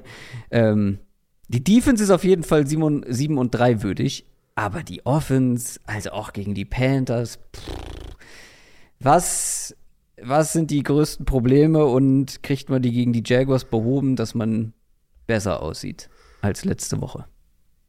Mm, also die größten Probleme würde ich sagen, ähm, oder ich würde sagen wir so, ich fand es gegen die Panthers sehr, sehr deutlich sichtbar, dass Baltimore die Waffen einfach fehlen. Also dass diese Offense dann eben gegen eine gute Panthers-Defense, fairerweise, ähm, aber dass sie halt in dem Spiel regelmäßig in Situationen gekommen sind, wo sie in zweiter und lang und, und dritter und lang sind. Und Lamar Jackson hat zwar Zeit und geht durch seine Reads und guckt und guckt und verschafft sich nochmal zwei Sekunden, aber niemand irgendwo ist offen. Und das fand ich super eklatant in dem Spiel, weil es wirklich mehrfach vorkam. Ähm, und es ist halt umso mehr aufgefallen, weil sie auch häufig in diesen längeren Down-and-Distance-Situationen war, waren, weil, und das ist der andere Punkt, dann finde ich, neben, den, neben der fehlenden individuellen Qualität auf den Skill-Positionen, weil das Base-Run-Game nicht funktioniert hat. Und das ist nach wie vor ein großes Problem für diese Offense, wenn das passiert.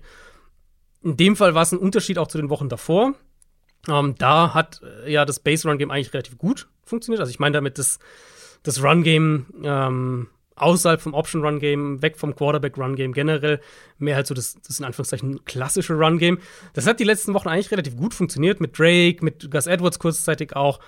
Wenn sie mhm. das als Floor haben und dann das Quarterback-Run-Game oben drauf kommt und Mark Andrews oben drauf kommt und was sie halt individuell mit Lamar Jackson und mit Mark Andrews machen können, dann ist es eine richtig gefährliche Offense. Aber ohne das, was sie, ohne diesen Floor vom, vom Run-Game, verlieren sie komplett an Konstanz. Und das ist gegen, gegen Carolina in meinen Augen auch passiert. Ähm, Jacksonville's Run-Defense ist sehr, ja, up and down vielleicht. Also mhm. vor der mhm. Ball wurden sie ja von den Chiefs am, am Boden ziemlich zerlegt. Ich denke, dass Baltimore da auch ganz gut ausgerüstet ist, um auch teilweise den Speed, den Jacksonville ja hat in seiner Front, um diesen Speed gegen sie zu verwenden. Mit Fakes, mit Eye Candy. Das könnte dann vielleicht auf ein größeres Spiel auch von Lamar Jackson im Run-Game hinweisen, wenn sie, das, wenn sie das ausspielen wollen und können. Und was die Coverage dahinter angeht, vertraue ich den Jaguars einfach nicht mehr wirklich. Auch wenn Baltimore eben, wie gesagt, was die Playmaker angeht, jetzt kein Team ist, vor dem man Angst haben muss. Aber ich könnte mir auch hier vorstellen, dass Baltimore gerade mit dem Play-Action-Passspiel, was ja teilweise dann das Einzige war, was gegen die Panthers funktioniert hat, dass sie da Jacksonville auch häufiger erwischen können. Und ja, es ist halt einfach, Jaguars Defense ist halt die letzten Wochen schon relativ klar abgefallen. Größte Frage individuell noch, ob äh, Baltimore Ronnie Stanley hat in dem Spiel. Mhm. Left Tackle, der musste gegen die Panthers ja mit einer Knöchelverletzung raus. Klingt so, als hätte er eine Chance, diese Woche zu spielen, aber das muss man auf jeden Fall wahrscheinlich erst am, am Samstag dann wird man das sehen. Gus Edwards könnte ja wieder spielen, hat ja die letzten Wochen wieder gefehlt. Mhm. Wenn er gespielt hat, war ein Faktor. Ähm, Andrews ist ja weiterhin fit, ne? Der hat ja auch letzte Woche ja, ja, genau, der, gespielt. Der ist wieder dabei, ja. Mhm.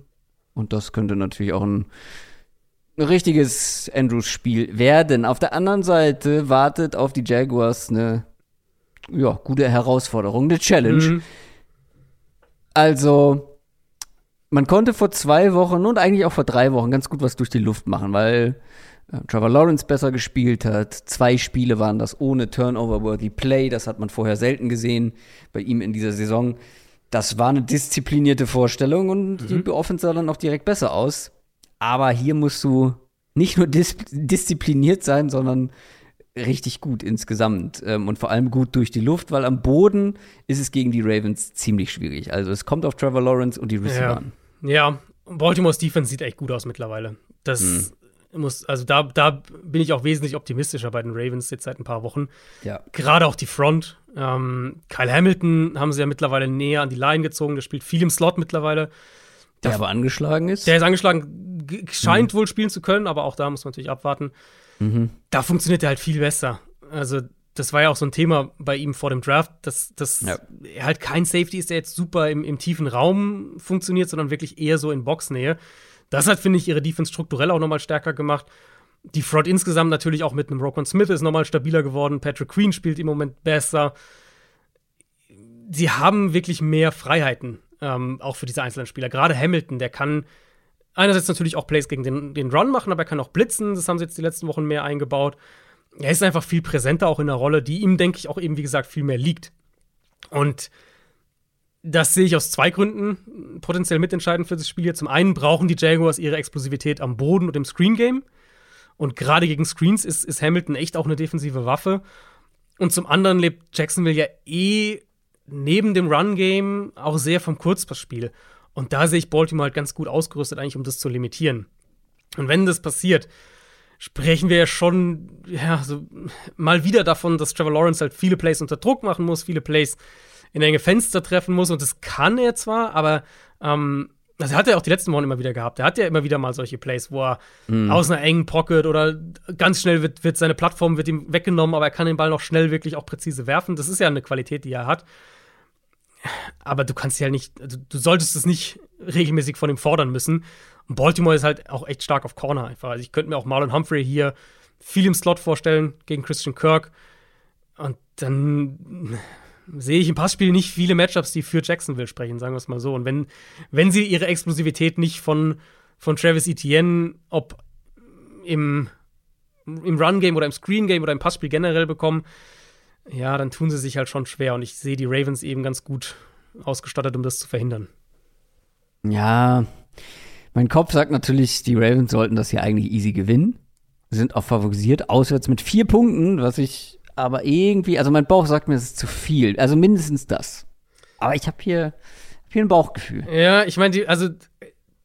Die Vielleicht will ich aber auch einfach, also weil die Ravens, ah, die sind, das ist offensiv so ein zäher Brei, der da seit einigen Wochen stattfindet. Das ist so nix einfach. Das finde ich nicht, Vielleicht weil ich finde, seit sie das Run-Game oh. wiedergefunden haben, sind sie schon wesentlich stabiler. Ich meine, darfst du nicht vergessen, die Ravens. Sagst du als großer Run-Game. Ja, gut, die ne? Ravens. Das ist dein Argument die, für die, die Ravens. Sind halt schon ein, Ravens sind ja schon ein Einzelfall.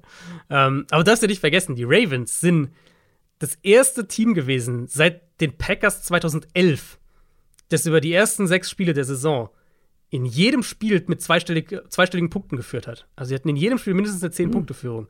Und sie haben ja dann halt trotzdem, überlegt dir mal, also ja, 7 und 3, jetzt kann man sagen, du sagst jetzt, du findest, der Rekord ist eigentlich noch zu, zu gut, aber wenn du überlegst, was die für Spiele weggeschmissen haben, gegen Miami, gegen die Giants, so Spiele, die sie eigentlich gefühlt schon gewonnen hatten und, und halt dann, Miami war natürlich ein super Comeback in der zweiten, in der zweiten Hälfte, aber auch da hatten sie ja dann Coverage-Busts, die zu langen Touchdowns geführt haben, das Spiel gegen die Giants, das sie wegfummeln, wegwerfen. Ähm, sie hatten ja, ja da auch wirklich regelmäßig Spiele, die sie, also man könnte auch, man könnte einen sehr klaren Case auch machen, die müssten eigentlich 8 und 2 stehen oder sowas. Oder sogar noch mehr. Mhm. Ähm, ich finde schon, dass sie, dass sie so wie sie stehen, relativ richtig stehen. Und ich sehe sie halt doch klar stärker als Jacksonville. Ja, das auch. Beim letzten Punkt würde ich zustimmen. davor, also man muss natürlich das Mentalitätsproblem ansprechen, eine Mentalitätsfrage stellen. Das Ja, wenn überlassen wir Spiele- äh, dem BVB, würde ich sagen. Marco Reus hat schon, findet gerade deine Nummer raus. Ähm, machen wir weiter im späten Sonntagsslot mit den Seattle Seahawks 6 und 4 und den Las Vegas Raiders 3 und 7. Die Seahawks kommen aus ihrer Bei nach dem München-Spiel. Die Raiders haben die Broncos geschlagen in Overtime. Na, hast gezittert? Ich habe nicht gezittert, ich hatte das schon abgehakt. Ähm, bis dann, bis zu diesem letzten Drive, da hast du schon gefeiert, wenn ich das vielleicht hier anbringen darf. Und dann habe ich dir gesagt, äh, die gewinnen das noch. Das, war- das war wirklich das Spiel, was ich erwartet habe von den Raiders gegen die Broncos. Ja, es war das Ding ist so. halt aber, Ja. du hast auf die Raiders getippt, die waren Außenseiter. Und ich hatte ja schon am Donnerstag mit den Titans in unserem Tippspiel Mhm. gut vorgelegt. Die waren nämlich Außenseiter gegen die Packers. Eigentlich eine absurde, eine Absurdität eigentlich. Aber ich nehme es gern mit. Ich habe meinen Vorsprung ausgebaut, weil mein Außenseiter drei Punkte gebracht, deiner 2,5. Ich habe aber wirklich geglaubt, die äh, die Broncos sorgen dafür, dass ich noch weiter wegziehe. Aber die Raiders haben das dann doch noch gewuppt. Jetzt müssen sie gegen die Seahawks spielen und die Seahawks haben was wieder gut zu machen, weil das war schon in das war schon wenig in München. Also vor allem defensiv. Wir haben ja gerade bei den Bucks darüber gesprochen, wie die endlich laufen konnten. Es war einfach kein, das war ein eher schlechter Auftritt der Seahawks insgesamt, auch wenn es hier und da ein paar Plays gab, aber eigentlich ist jetzt auch alles bereitet für so ein richtiges typisches Bounce-Back-Spiel. Man hat eine gute Offense, man spielt gegen eine schwache Defense, vor allem im Passing-Game. Und die Broncos waren das bisher einzige Team, das die Raiders unter 30, äh, unter 20 Punkten halten konnte. Alle anderen Teams haben mehr als 20 Punkte gegen die Raiders gemacht. Und ich gehe nicht davon aus, dass das der Dauerzustand wird bei den Raiders und ihrer Defense. Nee, nee, das geht davon ich auch nicht aus. Haben wir auch, war eine meiner ersten Notizen auch. Ich denke, Seattle wird den Ball hier sehr gut bewegen können. Ähm, Ich denke, dass Seattle hier auch was am Boden ein bisschen machen kann, was sie eben gegen Tampa Bay hatten wir ja gerade nicht machen konnten vor der Bay. Das Matchup hier sollte ihnen mehr liegen als jetzt die Bucks eben auch mehr leichte Boxes, mehr Gelegenheiten, Kenneth Walker so aufs zweite Level der Defense zu bekommen. Und Kenneth Walker ist ja schon so ein absoluter Boomer-Bust-Runner. Also der holt dir halt die Big Plays raus, aber der holt auch wirklich halt dann viele Runs, die halt null Yards, ein Yard, irgendwie sowas bringen. Ähm, und deswegen ist es halt wichtig, dass du so einen mit Tempo aufs zweite Level bringst. Und hier sehe ich die Chance dafür deutlich höher als jetzt in diesem, äh, in dem Buccaneers-Matchup. Und dann halt auch im Passspiel. Also Raiders Pass Rush ist ja wirklich Max Crosby und sonst nix. Chandler Jones bisher Ja. ein kompletter Flop, der Free Agency, den sie der Free Agency geholt haben. Und Seahawks haben wir ja auch schon ein paar Mal drüber gesprochen mit ihren beiden Rookie-Tackles. Die sind in der O-Line viel weiter, als man das vielleicht an diesem Punkt hätte denken können. Ja, insofern, ich glaube halt nicht, dass sie viel Druck auf Gino machen. Und dann sollte eigentlich so dieses ganze Midrange-Passspiel, was sie ja eh ganz gut machen, was Gino Smith auch sehr, sehr gut macht, so der vielleicht der größte Unterschied zu Russell Wilson ist, dass er diese Plays sehr, sehr gut bedient, diese ganzen Inbreaker mit, mit DK Metcalf, die Tight End Routes, solche Sachen. Ich glaube, dass sie da viel Schaden anrichten können. Und wenn das alles zutrifft, dann, dann stoppst du halt nicht so wahnsinnig viel gegen Seattle aktuell. Und dann haben sie ja oft genug auch gezeigt dieses Jahr, dass sie dann gut punkten können. Ähm, dazu kommt halt Raiders Secondary ist auch immer noch anfällig. Das sollte eigentlich ein gutes Matchup auch für die, für die Receiver äh, für Seattle sein. Und äh, ich bin aus Raiders Sicht schon sehr, sehr skeptisch, muss ich sagen, was die Defense angeht. Und ich kann mir gut vorstellen, dass sie auch einiges an Big Plays hier zulassen. Wo man aber ein bisschen optimistischer sein kann, ist, glaube ich, die Offense. Die Raiders Offense, die lief und läuft wahrscheinlich auch diese Woche wieder oder muss über zwei Leute laufen. Josh Jacobs und Devontae Adams. Das Problem, was wir natürlich auch diese Saison schon das ein oder andere Mal gesehen haben, ist, wenn du einen davon rausnimmst, beziehungsweise ausschalten kannst, limitieren kannst, dann wird's halt schnell problematisch, weil da auch ein bisschen die Qualität natürlich mittlerweile fehlt, auch mit einigen Verletzungen. Ähm, mit Adams ist das ja auch schon mehrfach passiert, ne? Also der hat fast nur 100 Yard Spiele. Eins war so irgendwo in den 90ern, was Receiving Yards angeht. Und dazwischen gab es dann so drei Spiele mit 12, 36 und drei Receiving Yards. Also das geht auch, aber das muss man erstmal hinbekommen. Und die Frage ist, ob die Seahawks das Personal dafür haben, ob die Seahawks das können. Ähm, Tariq Woolen ist ja einer, wenn ich das richtig beobachtet habe, der meistens auf einer Seite bleibt, der jetzt nicht einem Devontae Adams übers Feld folgen würde. Vor allem halt Und nicht dann im weiß- Slot. Also das Ja. Nee. Und ich glaube, er spielt nur rechts.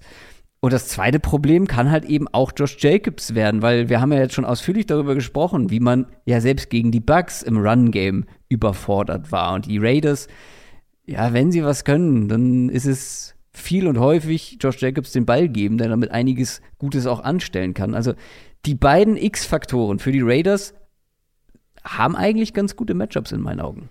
Ja, also vor allem Adams ist für mich schon mhm. mal wieder so ein Schlüsselspieler hier. Was ich ja echt überraschend fand, war, dass sie, also gegen Denver jetzt, ähm, war das vertikale Passspiel. Da hatten sie ja echt ihre Big Plays. Da haben sie das Spiel ja letztlich auch gewonnen. Ja. Können sie das hier auch? Weil, wenn sie wirklich jetzt, wenn die Seahawks das offensiv machen, was ich jetzt gerade so ein bisschen angedeutet habe, dann werden sie das ja brauchen, die Raiders, weil dann werden sie selber ja Big Play für Big Play mit den Seahawks mitgehen müssen. Ich will sehen, was Seattle hier im, pa im Pass Rush machen kann. Ähm, da sind die Raiders nach wie vor anfällig. Gegen Denver hat ja dann auch noch Colton Miller gefehlt, der Left Tackle. Mal gucken, ob der diese Woche spielen kann, ist noch nicht klar. Und Seattle ist ja immer noch ein bisschen schwer zu greifen manchmal. Es ist sicher kein Pass Rush auf Top-Niveau oder sowas. Eher so die Marke unangenehm, würde ich sagen. Aber wir hatten über Uchenna Nwosu gesprochen vor zwei ja. Wochen, glaube ich, dass der so ein bisschen unterm Radar fliegt. Äh, Leute wie Shelby Harris, wie, wie Al Woods, die jetzt keine, nicht die Monster Pass Rusher sind, aber sehr physische Interior Defensive Linemen gegen eine Raiders Line, die jetzt nicht gerade mit Physis in der Interior O-Line auffällt. Das könnte auch ein unangenehmes Matchup zumindest mal sein. Was die Seahawks aber also gar nicht haben, ist ein Matchup für Devante Adams im Slot. Also Raiders sind natürlich da auch immer noch ein bisschen limitiert, ohne Renfro und ohne, ohne Darren Waller. Aber Adams kann eben Spiele an sich reißen. Das haben wir jetzt gegen Denver mal wieder gesehen. Und wie du gesagt hast, sie haben Tariq Woolen out outside. Sie bekommen Trey Brown ja auch zurück. Ich gehe davon aus, dass der auch spielt diese Woche. Das kann schon ein gutes Outside-Duo dann auch sein. Aber im Slot sind sie angreifbar. Und aus Raiders Sicht würde ich Adams relativ viel hier nach innen ziehen und dann halt auch wirklich ihm 12, 14, 15 Targets füttern.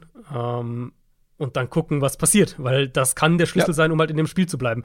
Run Game vielleicht noch zum Abschluss. Run Game der Raiders war die letzten Wochen nicht mehr ganz so stark. Ähm, ich glaube, was nicht funktionieren wird für sie hier, ist das Run Game, das Interior Run Game, das Inside Run Game, weil da ist Seattle eigentlich gut aufgestellt und das verteidigen sie auch schematisch defensiv gut. Wenn, dann vielleicht kriegen sie ein paar Runs nach außen eher hin. Aber ich denke wirklich, es muss sehr, sehr viel über Adams laufen und, und letztlich auch dann mit der Frage, wie kriegen sie Adams in bestimmte Matchups ähm, geschemt. Ja. Hier können auf jeden Fall Punkte fallen in diesem Matchup. Ja, ja. Die Seahawks sind zu Hause mit dreieinhalb Punkten favorisiert.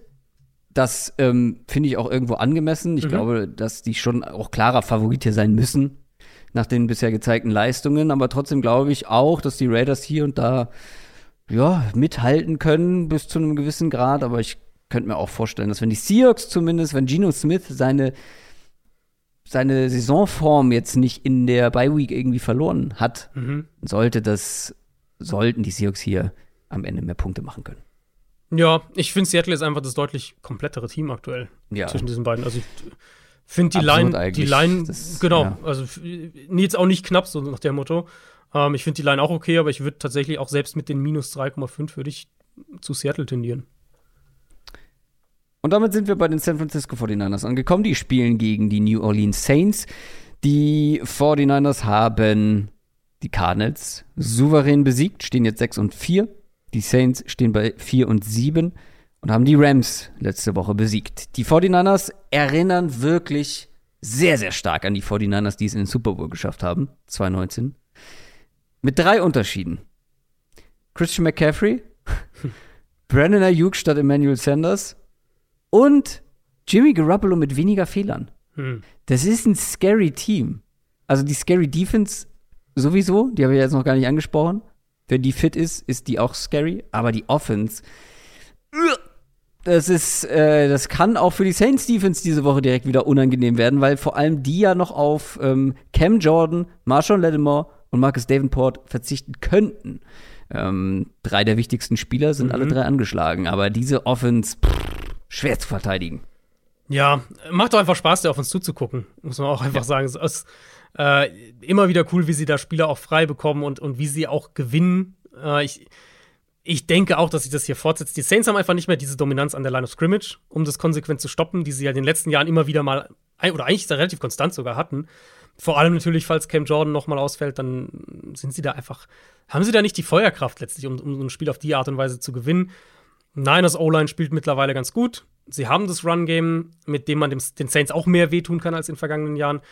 Und dann sind es halt diese ganzen Underneath Yards After the Catch Optionen, die Mhm. Haben ja auch, wenn wir auf die Saints Defense gucken, das haben, da haben die Rams letzte Woche auch ein bisschen ansetzen können, die Steelers konnten da auch ein bisschen ansetzen und die Niners sind aktuell wahrscheinlich das beste Team der Liga in dieser Hinsicht.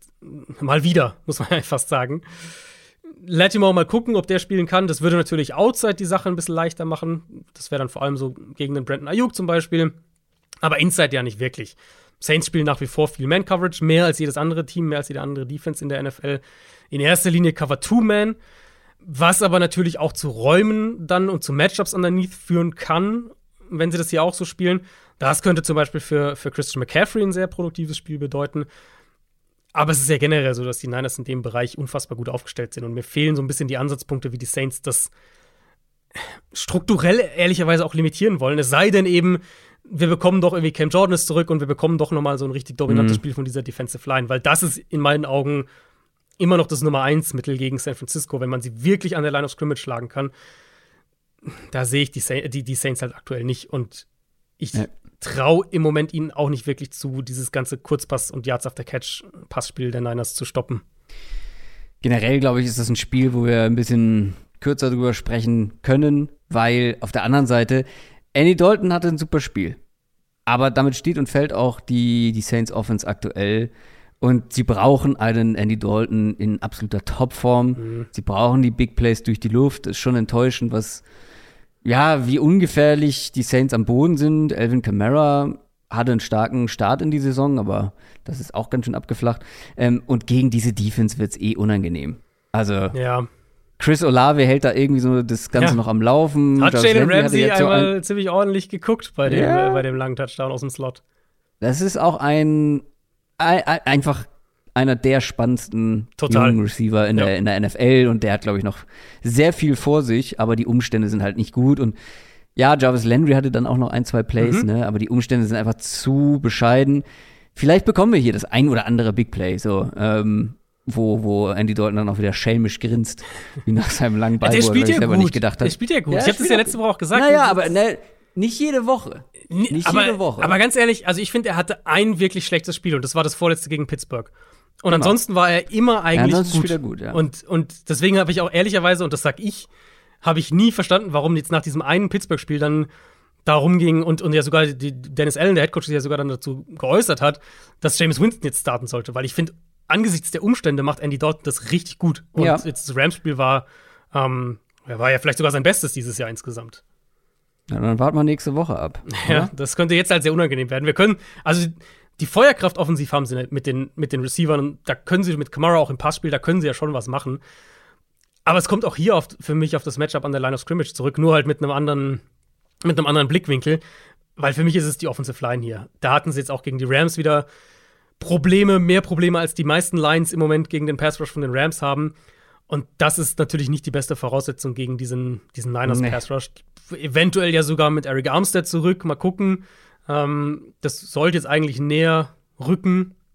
Ähm, aber ich glaube halt nicht, dass sie das geblockt kriegen so richtig. Und dann denke ich, mhm. also ich denke einerseits die Saints offensiv mit ihren Receivern, dass sie die Niner Corner, Niners Cornerbacks vor Probleme stellen können. Aber ich weiß halt nicht, wie relevant das sein wird, wenn die Saints die Line of Scrimmage ja. deutlich verlieren. Und ehrlicherweise ist das meine Vermutung für das Spiel. Zumal sich das ja dann für ein, so für ein, für ein Team wie die Saints, das auch das Run-Game braucht, um offensiv eine gewisse Produktion zu bekommen. Also klar können die ihre Big Plays durch die Luft haben. Ah, letzte Woche haben sie es nicht unbedingt gebraucht, oder? Also jetzt gegen die Rams glaube, meinst du? Ja, da war das Laufspiel doch, wenn ich mich richtig erinnere, überschaubar. Oder? Ja, letzte, nee, genau, war, letzte da waren sie halt die Big Plays durch die Luft. Genau, gegen die Rams hatten sie wirklich die Big Plays durch die Luft. Ähm, aber ich, also die Niners haben halt noch mal eine deutlich bessere äh, oder haben eine sehr, sehr gute Run-Defense. Ich glaube, dass am Boden nicht wahnsinnig viel gehen wird. Und dann sind David sie auch, Johnson übrigens jetzt wieder stimmt, bei den Saints. Ne? Muss man vielleicht mal erwähnen, wenn wir über das Run-Game sprechen. Ja. Mit, äh, mit einem Run für minus vier Yards letzte mhm. Woche. Ja. Ähm, auch, äh, auch eine Karriere, die scheinbar sehr, Krass, sehr unschön ja. zu Ende geht. Also das war, als ich mit Football gucken so richtig angefangen habe, also nicht nur gucken, sondern auch richtig mit beschäftigen, Mhm. war das einfach einer meiner absoluten Lieblingsspieler. Weil das genau der Typ Running Back ist, den Ja. ich mag. Und das ist halt jetzt so, die verläuft so im Sande, so in der Bedeutungslosigkeit. Das ist schon schade. Ja, ähm. Ich glaube, dass sie einfach die Line of Scrimmage zu deutlich, also lange Rede, kurzer Sinn, Ja. ich glaube, dass sie die Line of Scrimmage zu deutlich verlieren werden und dass sie dadurch offensiv dann auch Probleme haben werden und wir wahrscheinlich dann auch eher wieder ein schlechtes Spiel oder ein schlechteres Spiel nochmal von Andy Dalton und generell der ganzen Offense bekommen. Mit neun Punkten sind die 49ers favorisiert und ich wäre auch schockiert, wenn die das nicht gewinnen. Also ich Ja. warte immer noch auf dieses Stinkerspiel, ne? Wissen wir alle mittlerweile. Jimmy Garoppolo, irgendwann wirft er zweimal dem, dem Linebacker oder dem Safety den Ball zu. Und dann kann es immer ungemütlich werden. Aber er macht es momentan nicht. Irgendwann wird es passieren. Ja, Diese Woche weiß ich ja, nicht. irgendwann schon. Ähm, aber ich, ich glaube es auch nicht diese Woche. Ich glaube einfach, das ist auch kein gutes Matchup für die. Äh, ich glaube, das ist einfach kein gutes Matchup für die Saints Defense, so wie sie spielen wollen, auch sein wird auf der Seite des Balls. Also es sind viele Punkte. Ich weiß, das ist jetzt mal ein Spiel, wo ich nicht weiß, ob ich die Niners nehmen würde mit den Punkten. Ähm, aber ich, ich rechne auch mit einem Niners-Sieg. Letztes Spiel vor unserer Speed Round, vor unserem Schnelldurchlauf. Sunday Night Game. Philadelphia Eagles 9 und 1, Green Bay Packers 4 und 7. Die Eagles haben knapp gegen die Colts gewonnen. Die Packers haben gegen die Titans im Thursday Night Game verloren. Wir haben am Montag in unserem Montalk drüber gesprochen. Die Eagles haben ganz schön gestruggelt. Ähm, das haben sie die letzten Wochen offensiv eh getan. Jetzt haben sie aber das Spiel gewonnen, okay. Wir hatten eigentlich da jetzt schon das Bounce-Back-Spiel erwartet gegen die Colts. Das gab es dann so nicht. Sie hatten wieder Probleme. Bis kurz vor Ende zumindest. Aber diese Woche könnte man auch wieder für ein Bounce-Back-Spiel argumentieren. Und ich, man könnte sogar, na, weiß ich nicht. Also, so richtig schwer ist die Aufgabe jetzt auch nicht gegen die Packers Defense. Ähm, du sagst ja natürlich auch irgendwo zu Recht, die Packers haben jetzt die Titans Run im Run-Game gestoppt. Ähm, aber ob, also sie müssen diese Performance mindestens wiederholen, weil die Eagles im Run-Game zu stoppen, ist normalerweise eine Herausforderung, auch wenn es die letzten Wochen nicht danach aussah. Ja, also ich finde, es ist witzigerweise ein Spiel, wo man auf beiden Seiten des Balls mit der gleichen äh, Frage äh, einsteigen kann, oder mit der, auch mit der gleichen These so ein bisschen einsteigen kann. Beide diese Offenses brauchen das Run-Game, damit sie funktionieren. Und bei den Packers liegt es irgendwie noch mehr auf der Hand, wenn man sich so das gesamte Team anguckt. Bei den Eagles, finde ich, ist das nach wie vor ein Schlüssel zu dieser Offense insgesamt. Und du hast gesagt, wir haben am Montag schon ein bisschen drüber gesprochen. Ähm, wenn denen das Run-Game fehlt, ist das Passspiel relativ eindimensional. Und dann, dann haben sie noch diese Shot-Plays nach außen, wo dann auch ne, ein paar Big Plays eigentlich fast, fast jede Woche irgendwie kommen. Aber viel mehr auch nicht, ehrlicherweise. Und, und, und ohne Dallas Goddard als Target über die Mitte fehlt eine wichtige Komponente. Gegen die Colts haben sie teilweise dann auch viel aus engen Formationen ähm, gespielt. Hier würde ich vom Ansatz her was, was ein bisschen anderes erwarten. Die Packers eben haben sich halt gegen die Titans auch auf den Run fokussiert. Eigentlich ist es keine Defense, die das bevorzugt machen will. Zumindest haben wir das bisher in der Saison eigentlich nicht wirklich von ihnen gesehen, sondern eher eine, die aus einer leichten Box spielen will, die, die defensiv das mehr so in dieser Fangio Staley-Richtung machen möchte. Und ich glaube, die Eagles wären gut beraten, wenn sie genau das auch forcieren würden hier. Das heißt, wenn sie viel in offene Formationen gehen, in Spread, designte Quarterback-Runs auch aus Empty, ins RPO-Passspiel gehen, so Green Bay so ein bisschen in die Breite ziehen, so ein bisschen auch ähm, dazu bringen, so, dass die Packers halt so spielen defensiv, wie sie es eigentlich wollen, nämlich mit einer leichten Box, mehr so ein bisschen in die Breite gezogen, mehr mit zwei Safeties tief. Weil dann glaube ich, dass Philadelphia den Ball hier sehr, sehr gut laufen kann. Bei den Packers sind beide Linebacker auch angeschlagen. Devondre Campbell hat jetzt auch, äh, ich glaube, zwei Spiele verpasst.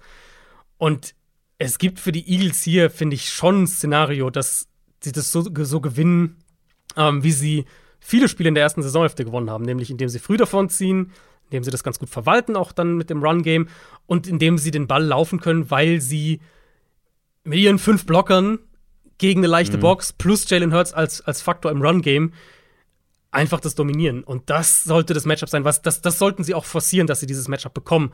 Und das heißt für mich auch ein Stück weit, es anders zu spielen, als sie es gegen die Colts gemacht haben. Ja, und ich traue halt der, der Packers Rush Defense jetzt nicht unbedingt, auch wenn es als ein Spiel besser war. Mhm. Also dafür haben sie zu, zu ja. oft vorher also das Bittere, schlechte Leistungen. Das Bittere ist ja halt auch wirklich gefühlt, sie, sie können halt nur eins anscheinend machen.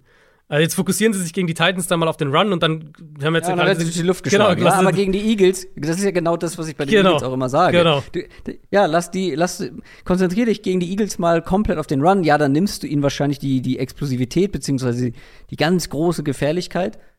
Aber sie haben ja die Mittel und sie haben ja die Receiver, um dann auch durch die Luft. Ohne Dallas Goddard, hm, den, der fehlt. Mhm. Aber mit, mit, mit Smith und ähm, ja. Brown also ist, das kann man schon was machen. Ist für mich halt auch ein Zeichen für eine Defense, die nicht, die nicht als Einheit funktioniert. Wenn du halt sagst, wir können nur eins wegnehmen und entweder spielen wir halt super mhm. passiv mhm. und werden regelmäßig überlaufen oder wir gehen wirklich mal auf den Run, aber lassen dann halt 320 ja. Passing Yards gegen die Titans zu. Gegen Tannehill. Und auf der anderen Seite, Aaron Rodgers hat gesagt, die Packers sind noch nicht tot. Hm, die die, die äh, Algorithmen sagen, ja, fast aber. Mhm. Playoff-Wahrscheinlichkeit 6%. Ich glaube, letzte Woche waren es 5, ne? Irgendwie trotz der Niederlage gestiegen. Oder waren es 8? Ich weiß es nicht mehr.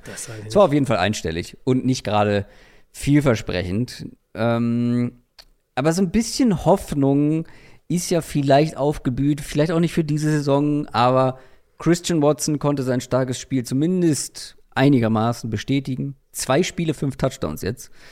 Ähm, Alan Lazard hat viele Bälle gesehen. Aber du hast es schon gesagt, man muss hier laufen können. Und da haben die Eagles ja kürzlich nachgebessert, mhm. was gegen die Colts dann schon auch einen gewissen Impact hatte. Ja, also wie gesagt, man kann halt das, das, äh, das Narrativ auch so ein bisschen umdrehen. Und ich hatte ja letzte Woche ausführlich über die Run-Defense der Eagles gesprochen und, und was die, für was Probleme die aktuell auch damit haben, mhm. aus einer leichten Box zu verteidigen. Äh, wenn wir nach, nach defensiver Rush-Success-Rate gehen, sind die Eagles auf dem letzten Platz, mittlerweile hinter Cleveland zum Beispiel, hinter den Chargers und eben auch hinter den Packers.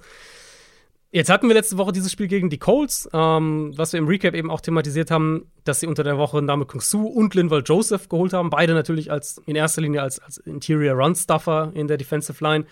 Beide haben auch direkt gespielt, beide hatten direkt einen Impact, hatten einen Anteil auch daran, dass sie den Run besser verteidigt haben.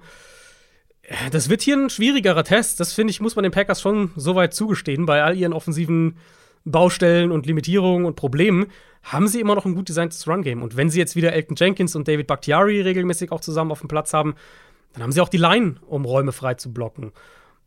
Darauf werde ich hier am meisten schauen, weil das war schon für mich auch so ein Packers Takeaway aus dem Titans-Spiel, dass Green Bay offensiv zwar diese einzelnen Big Plays im Passspiel immer noch bekommt, auch weil Rogers da mitunter absurde Würfe anbringt. Aber damit die Offense wirklich funktioniert, dafür brauchen sie das Run-Game. Und das sollte hier auf jeden Fall auch ein Faktor sein können. Wenn die Eagles in ihren gewohnten Coverages viel sind, gerade bei Early Down, also auch einiges an Man-Coverage spielen, ähm, die Box jetzt nicht zustellen, sondern eher auch ein bisschen leichte Box spielen, dann wird es wahrscheinlich für Green Bay schwer sein, in diese Shotplay-Gelegenheiten zu, zu, zu kommen. Ähm, zumal die Eagles ja auch gute Cornerbacks haben, um beispielsweise einen Christian Watson jetzt besser aus dem Spiel zu nehmen, als die Titans das können. Aber umgekehrt sollte es dann halt schon auch Räume im Run-Game geben. Und wenn man die Matt LaFleur anbietet, meistens nutzt er sie auch. Das ist für mich halt so ein bisschen die, die Frage, ob sie, ob das reicht, dann, um mhm. das Spiel eng zu halten, weil insgesamt betrachtet sind die Eagles natürlich das klar bessere Team hier.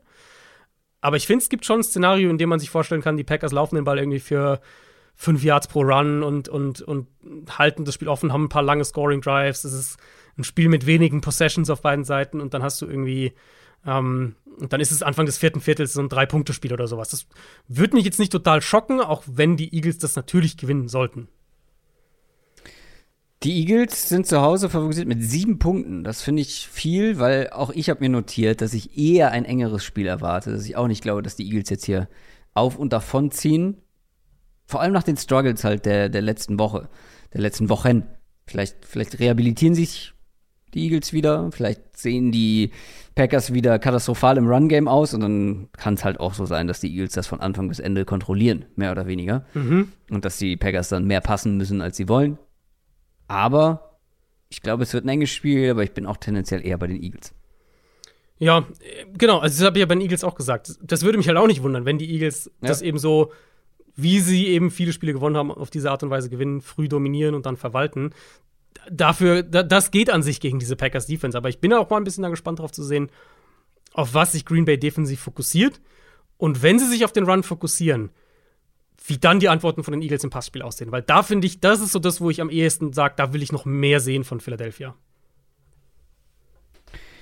Das waren unsere Spiele, über die wir ausführlich sprechen. Wir haben jetzt aber noch ein paar Spiele in unserer Speedround. Ich sage ja lieber Schnelldurchlauf. Schnelldurchlauf ist, ist ein schönerer Begriff. Ja, finde ich. Du auch. mischtest sogar in unseren Notizen Speedrunde. Richtig verheerend. Verheerend. Schnelldurchlauf. Ja. Dolphins, Texans.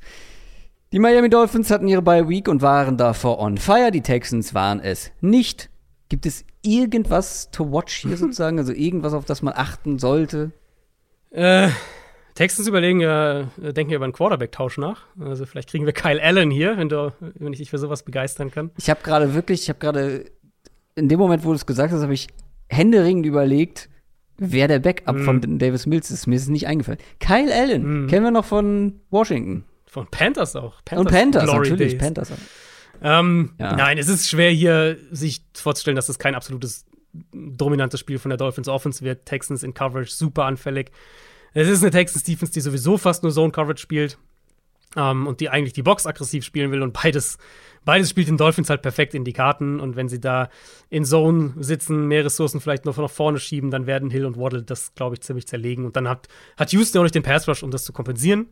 Ähm, zumal Tour den Ball ja auch dann recht schnell wirft. Also ich, ich sehe nicht, wie die defensiv irgendwie einen Zugriff bekommen und selbst dann auf der anderen Seite, also jetzt, ich glaube, also ich glaube, Davis Mills ist ein besserer Quarterback als Kyle Allen, um das mal gesagt zu haben.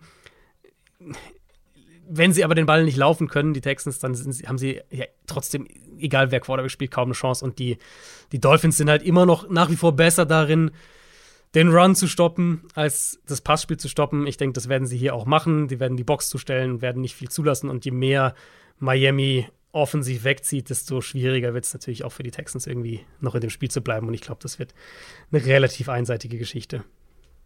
13 Punkte. Dolphins Favorit.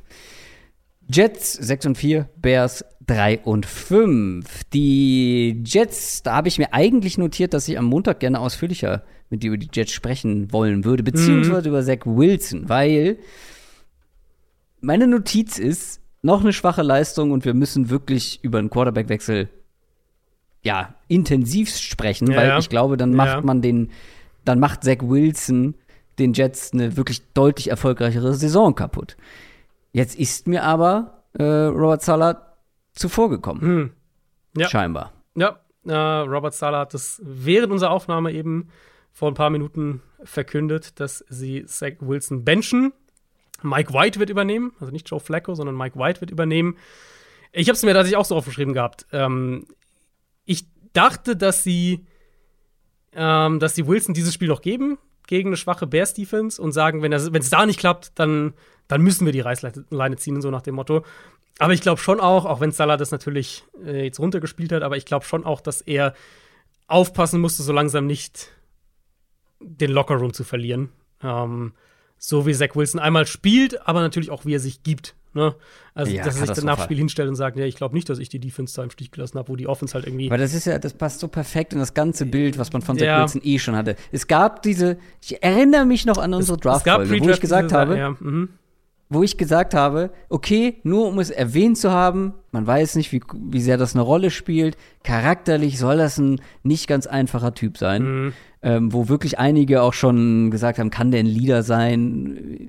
Ja, ähm, ich weiß, dass ich es gedroppt habe, weil ich halte da grundsätzlich nicht so viel von. Ja, weil wir auch keine Einblicke im Hinterkopf halt behalten. Irgendwie, also wir, genau. das können wir, wir nicht abschätzen sozusagen, genau. Ja. Aber die Berichte gab es auf jeden Fall und äh, genau. Ja. Und man braucht sie für den Hinterkopf, weil wenn dann ja. sowas auch in der NFL stattfindet und man den Eindruck so kriegt, so, naja, ob du wirklich so souverän bist, ob du so ein, ob du Führungsqualität mitbringst, ja, und den Eindruck macht er nun mal überhaupt nicht aktuell, mhm.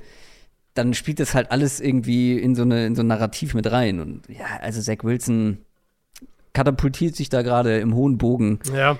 Äh, ins Aus. Es ist ja, also es ist ja das eine eben, wenn deine Defense halt Woche für Woche unglaublich gut spielt und, und äh, dich, dich in Spielen hält, jedes Spiel eng hält und, und Playoff-Football spielt ja. und du dann offensiv nicht deinen Teil leisten kannst, ist ja schon das eine. Das, das sorgt ja schon ohne Frage für, an irgendeinem Punkt für Spannung im Lockerroom. Aber wenn du dich dann halt noch als Quarterback, der offensichtlich Teil des Problems ist, hinstellst und sagst, so nach dem Motto, an mir liegt's nicht. Ähm, Hätte, ja. hätten die, hätte Zach Wilson ein gutes Spiel gemacht, dann hätten sie wahrscheinlich auch über 100, äh, mehr, weit mehr als über, ich weiß nicht, sie hatten irgendwie dann so 100 Offensive Yards am Ende oder so. Also Mhm. viel zu wenig. Und er hat ja gar kein gutes Spiel gemacht. Wenn der jetzt ein gutes Spiel gemacht hätte, ein Pech gehabt hätte oder so, ne? Vielleicht mal, keine Ahnung. Hat er ja nicht. Er war schlecht. Mhm. Ja, Und dann so arrogant und überheblich sich dahinzustellen. Oh, als Defense-Spieler wäre ich so sauer. Ich bin, also ich bin jetzt auch wirklich auch gespannt, äh, ob es das für ihn war.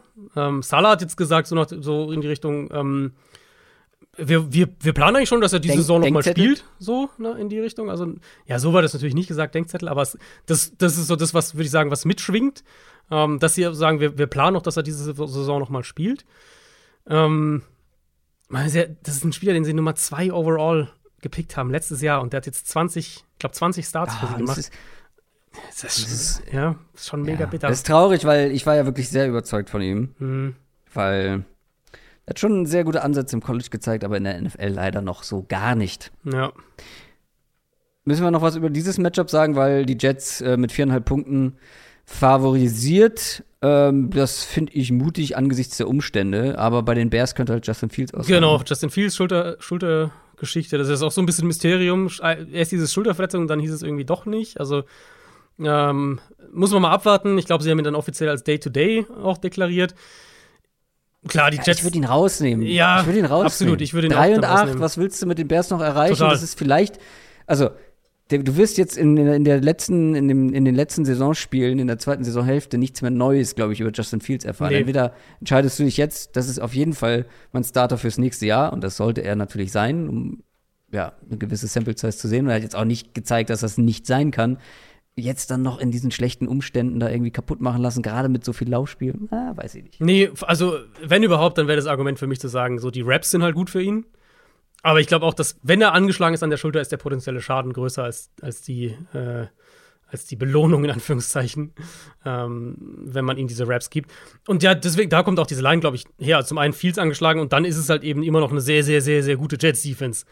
Und eine Jets-Defense mit einer sehr physischen Ja. Defensive Line, die Chicago, glaube ich, schon vor große Probleme auch stellen kann. Äh, weil das gehört ja auch so ein bisschen zu dem Kontext, ja, Justin Fields war jetzt super, aber es war halt auch gegen ein paar Defenses, die ähm, nicht nur, aber gegen einige Defenses, die halt gerade auch am Boden durchaus einiges zulassen, wo sie jetzt diese guten Spiele hatten. Deswegen, es ist für mich jetzt von der Matchup-Perspektive wahrscheinlich das schwerste Matchup, was er jetzt hat, seit er, seit er jetzt auf diesem Hoch ist, in Anführungszeichen. Ähm, deswegen, ich rechne einfach mit einem relativ low-scoring-Game und dann Mike White ist halt, Mike White ist, ist nicht die langfristige Antwort für die Jets, natürlich nicht. Aber das ist halt einer, der als er letztes Jahr auch gespielt hat. Der verteilt ja den Ball schnell, der, der macht Ja. keine großen, nichts Spektakuläres, aber der wird, denke ich, der Offense mehr Rhythmus geben als Zach Wilson. Und das kann dann halt schon reichen, um dann so ein Spiel auch zu gewinnen. Panthers 3 und 8 spielen gegen die Broncos 3 und 7. Not gegen Elend. Und wir haben schon drüber gesprochen. Nochmal ein Qu äh, Quarter blub, langsam Quarterback-Wechsel bei den Panthers. Sam Darnold darf wieder ran. Ist aber keine, keine dankbare Aufgabe gegen die Broncos Defense, ähm, die natürlich dann letzte Woche ja, unglücklich aussah, äh, gegen Devonte Adams vor allem. Aber die Panthers haben halt keinen Devonte Adams und äh, Ja. Sam Darnold ist auch kein Derek Carr. Ich denke, dass die Broncos Donald unter Druck setzen können. Vielleicht kann Carolina ein bisschen was am Boden machen, weil das war ja gegen Denver jetzt doch immer wieder mal möglich die letzten Wochen und die Panthers Line spielt ja ganz gut. Was ich sagen würde, die, die Offense der Broncos war ja eigentlich ganz okay gegen die Raiders. Ein bisschen was an Shotplays auch mal wieder drin gehabt. Für, ähm, Wilson auch ein bisschen versucht, mehr in diese Shotplays wieder zu gehen. Ein paar Plays auch gegen Druck gemacht, aber auch, das ist natürlich so vielleicht der wichtigste Teil, ähm, den Ball underneath ganz gut verteilt. Mal gucken, ob sie das gegen eine immer noch gute Panthers Defense wiederholen können. Wir haben es vorhin gesagt, auch gegen die Ravens ein gutes Spiel gemacht. Ähm, vor allem eben, wenn die Panthers die Line of Scrimmage gewinnen, gegen ja eine, eine durchaus angeschlagene Broncos Offensive Line und generell angeschlagene Offense. Da mm, geht im Moment halt auch nicht viel für Denver, was das Run-Game angeht und, und generell die Line eben ist, ist wackelig. Fehlen natürlich auch mehrere Starter, klar. Latavius Murray jetzt äh, Starting Running ja, Back, ne? davon gehe ich aus. Vielleicht holen sie auch jetzt Daryl Henderson. vielleicht holen sie, äh, funktioniert das dann vielleicht für sie besser. Ja, Es wird aber auch darauf ankommen. Ich glaube ich glaub nicht, dass sie viel am Boden machen können und ich denke, dass es gegen die Panthers, die mit dem Pass Druck machen können, darauf ankommen wird, dass Wilson auch mehr im Kurzpassspiel machen kann. Das hat er gegen die Raiders teilweise gemacht. Es ist aber immer noch nichts, was ich ihm Woche für Woche zutraue oder wo ich Woche für Woche damit rechne. Deswegen Low-Scoring-Spiel, glaube ich, ganz klar. Also ich glaube, das wird Ey, sehr, sehr low-scoring. Ja, ich habe genau das gleiche aufgeschrieben. Punkte arm, auf jeden Fall. Broncos mit zweieinhalb Punkten auswärts favorisiert. Ich muss mir einfach noch überlegen, wen ich, wen ich hier gleich tippe, weil ja, keine ja. Ahnung. Ähm, zumindest kein Außenseiter. Stichwort Außenseiter. Die Kansas City Chiefs 8 und 2 spielen gegen die Los Angeles Rams 3 und 7. Das ist natürlich ein Spiel, was hier eigentlich nicht in, diese, in diesen Schnelldurchlauf gehören sollte. Mhm. Aber die Rams sind der größte Außenseiter der Woche mit 14,5 Punkten hinten gegen die Chiefs. Und es ist halt leider nicht mal unverständlich, weil Stafford ist angeschlagen, Walford ist angeschlagen, also der Backup-Quarterback auch noch. Muss man mal gucken, wer von denen spielen kann. Ähm, Cooper Cup sowieso raus, mhm. das ist nichts Neues. Und dann spielt man halt gegen das aktuell wahrscheinlich beste Team der Liga. Ja. Das ist, ja, das ist undankbar. Bryce Perkins kann eigentlich nur gewinnen. Das ist der dritte im Bunde. Mhm. Der nicht mal ja. aussieht wie ein Quarterback übrigens. Muss ich jetzt mal ganz oberflächlich sagen. Als der reinkam, dachte ich, Hä? ist das jetzt das ist so, der Kicker, der Panther, der hier ja, Quarterback spielt? Kleiner irgendwie auch, gell? Ja. Ja, und so schmal. Ja. Keine Ahnung. Ähm, ja, McVay hat das auch so, glaube ich, gesagt sogar diese Woche, dass wenn, wenn klar ist, dass Wolford irgendwie nicht spielen kann, dass sie dann auch überlegen, jetzt noch jemanden zu signen diese, ähm, diese Woche. Also ich glaube nicht, dass Stafford spielt, ehrlich gesagt, weil der hat ja jetzt nee, mutmaßlich eine zweite Gehirnerschütterung. Ist ja ähnlich wie bei Fields, noch schlimmer. Ja, eigentlich. schlimmer, genau, weil er hat ja, also er hat ja die Gehirnerschütterung, dann, hat, dann kam er zurück und ja, hat genau. jetzt mutmaßlich wieder eine. Ähm, das, damit bist du ja eigentlich auch dann auch erstmal ein bisschen, also zu zwei hintereinander bist du ja eigentlich erstmal auch eine längere Zeit raus. Die Offensive Line ist ja auch nach wie vor angeschlagen, da sollte Kansas City gut Druck machen können. Ohne Cooper Cup fehlt halt schon viel, was, was sie offensiv generell einfach machen wollen. Und wenn du dann irgendwie beim dritten Quarterback bist, hinter einer wackeligen Line, ohne, ohne echte Receiver-Hilfe, jetzt vielleicht, oder sag mal, Allen Robinson ist natürlich da, aber es ist halt kein, also der spielt halt einfach nicht das, was man sich erhofft hat dann wird es schon sehr, sehr eng. Und deswegen sind sie auch so Außenseiter und deswegen haben wir sie auch hier in das, in das Segment gepackt, weil die Offense einfach nicht mithalten wird. Ja. Auf der anderen Seite, glaube ich, kann es sogar ein, könnte das sogar ein interessantes Matchup sein. Auch wenn mhm. Mahomes, wenn er halt so spielt wie gegen die Chargers, dann, dann stoppst du den halt nicht. Ähm, haben jetzt auch ein paar Verletzungen. Nicole Hartman raus. Tony hat sich ja verletzt in dem Spiel. Juju muss noch mal gucken, ob der dann diese Woche zurückkommt. Aber die Defense der Rams die, die stoppen den Run immer noch ganz gut. Das ist wahrscheinlich gegen kein Team irrelevanter als, als gegen Kansas City. Und gegen den Pass sind sie halt schon auch anfälliger geworden. Pass Rush haben wir jetzt ja schon ein paar Mal besprochen. Edge Rush allen voran. Da sind sie aber nicht so stark. Und ich glaube, dass die Rams in der Underneath Coverage echt Probleme kriegen werden hier. Und ja, also selbst wenn die Chiefs irgendwie nur 24 machen, dann, dann reicht das ja höchstwahrscheinlich. Die Cardinals spielen gegen die Chargers. Cardinals 4 und 7, Chargers 5 und 5 und das hätte man auch früher besprechen können und nicht hier im Schnelldurchlauf. Aber das sind vor allem zwei Teams, über die wir wirklich schon sehr oft und sehr viel gesprochen haben. Cardinals und, und Chargers. immer die gleichen Probleme halt. So. Genau. Es ändert sich gefühlt nichts ja. und eigentlich ist es auch ganz einfach. Wer hier gewinnt, ist auf jeden Fall weiter im Playoff-Rennen. Beim Verlierer wird es immer schwieriger und gerade bei den Cardinals, die haben mhm. jetzt nur noch 3% Playoff-Wahrscheinlichkeit. Die Chargers sind da irgendwie so bei 30 Prozent oder so.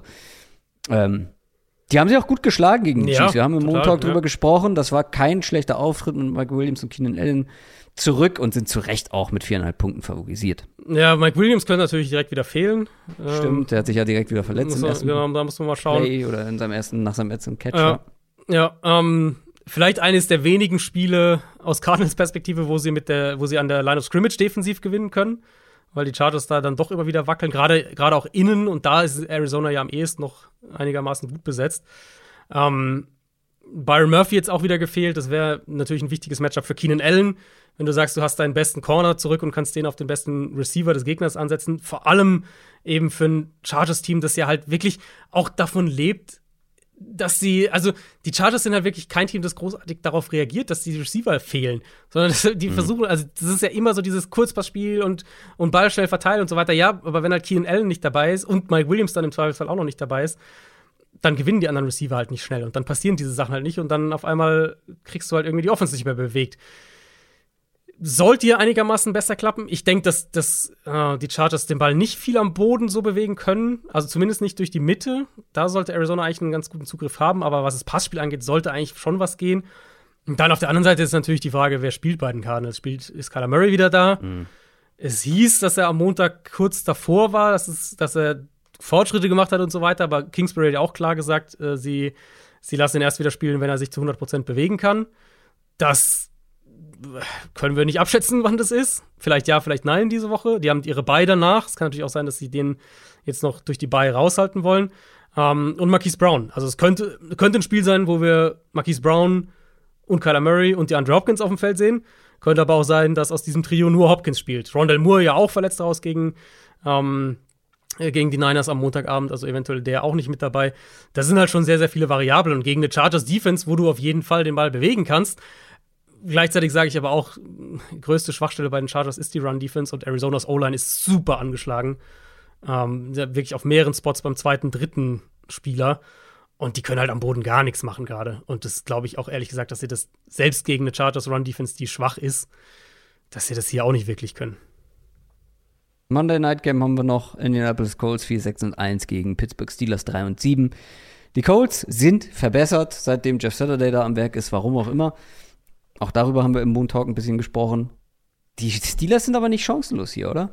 Nö, finde ich auf keinen Fall. Erste Hälfte von, von Kenny Pickett gegen die Bengals war echt in Ordnung. Ähm, wir hatten ja auch vorher drüber gesprochen, dass er, dass er halt ein cleanes Spiel mal braucht. Das gilt hier, denke ich, auch wieder, weil ich nicht davon ausgehe, dass die Steelers gegen die Colts Front den Ball laufen können, großartig. Und dann müssen sie über ihre 1 gegen 1 Matchups im Passspiel kommen, die ähm, die Colts Defense ja nach wie vor auch zulässt, auch ein Stück weit einlädt, in Anführungszeichen, oder, oder haben will. Und dann brauchst du halt von Pickett ein gutes Spiel als Ballverteiler. Und erste Hälfte gegen die Bengals war echt gut, zweite dann nicht mehr ganz so. Aber er kann das schon so spielen. Und das, glaube da haben sie schon auch eine Chance. Auf der anderen Seite, ja, Offensive Line halt wirklich so fast schon ironisch, dass äh, Jeff Saturday das Team übernimmt und die O-Line direkt besser spielt. Das wird ein guter Test hier sein gegen das Steelers Front mit TJ Watt mhm. zurück. Ähm, das war gegen die Bengals auch direkt ein guter Auftritt vom, vom Pass Rush. Und das wird uns einen weiteren Hinweis einfach darauf geben, ob die Colts Line jetzt wirklich stabilisiert ist, weil dann ist es ein Team, was, was enge Spieler auch gewinnen kann, was ein unangenehmer Gegner sein kann, oder ob sie dann in so einem Matchup doch wieder untergehen. Auf wen tippst du? Ah, ich, ich tendiere zu den Colts, aber ich, ich glaube, dass es ein enges Spiel sein wird. Also ich, ich glaube, das wird eher, äh, was hattest du gesagt, der Spread? Ja, 2,5. Habe ich noch gar nicht gesagt, aber zweieinhalb. Zweieinhalb ja. für die Colts. Ja, das finde ich, das ich gut. Ich glaube, ich glaub, da würde ich die Colts nehmen, weil das so ein, das hat so 2017 all over it. Hm. Ich tue mich schwer diese Woche. Für unser Tippspiel. Aber ich bin zum Glück nicht äh, als erstes dran, denn ich habe es ja eben schon gesagt, ähm, es hat sich zumindest was die Reihenfolge angeht nichts geändert. Ich bin sogar noch ein Stückchen weiter weg, nämlich einen halben Punkt weiter weg, um genau zu sein. Ich stehe bei zehn Punkten, weil die Titans die Packers geschlagen haben und du bei sechs Punkten, weil die Raiders die Broncos besiegt haben. Deswegen darfst du vorlegen. Wen nimmst du? Ja, wie du gesagt hast, Außenseiter. Äh Außenseiter-Tipps ist so eine Sache. Du bist aber, du bist aber vier Punkte hinten. Genau, ich, ich kann mir den Luxus halt nicht leisten. Und vor allem, ich meine, also gut, na gut, es gibt schon ein, zwei Favoriten, die, die sehr, die sehr mhm. klar sind diese Woche.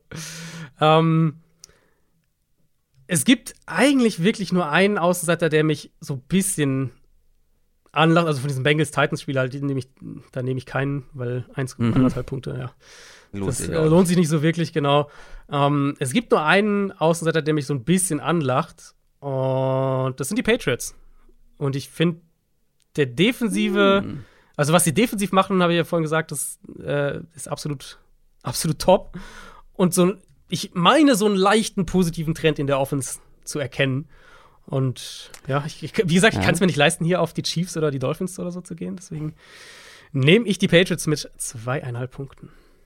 Gegen die Vikings, da hätte ich eh dagegen gehalten. Und ich mache natürlich das, was du nicht machen kannst, weil das ist mhm. der Luxus von vier Punkten Vorsprung. Ich nehme die Chiefs. Mhm, ja, Langweilig, ich weiß, aber ich muss hier äh, den Eagles-Mode gehen. Verwalten. In Führung liegen, ja. verwalten. Sehr gut.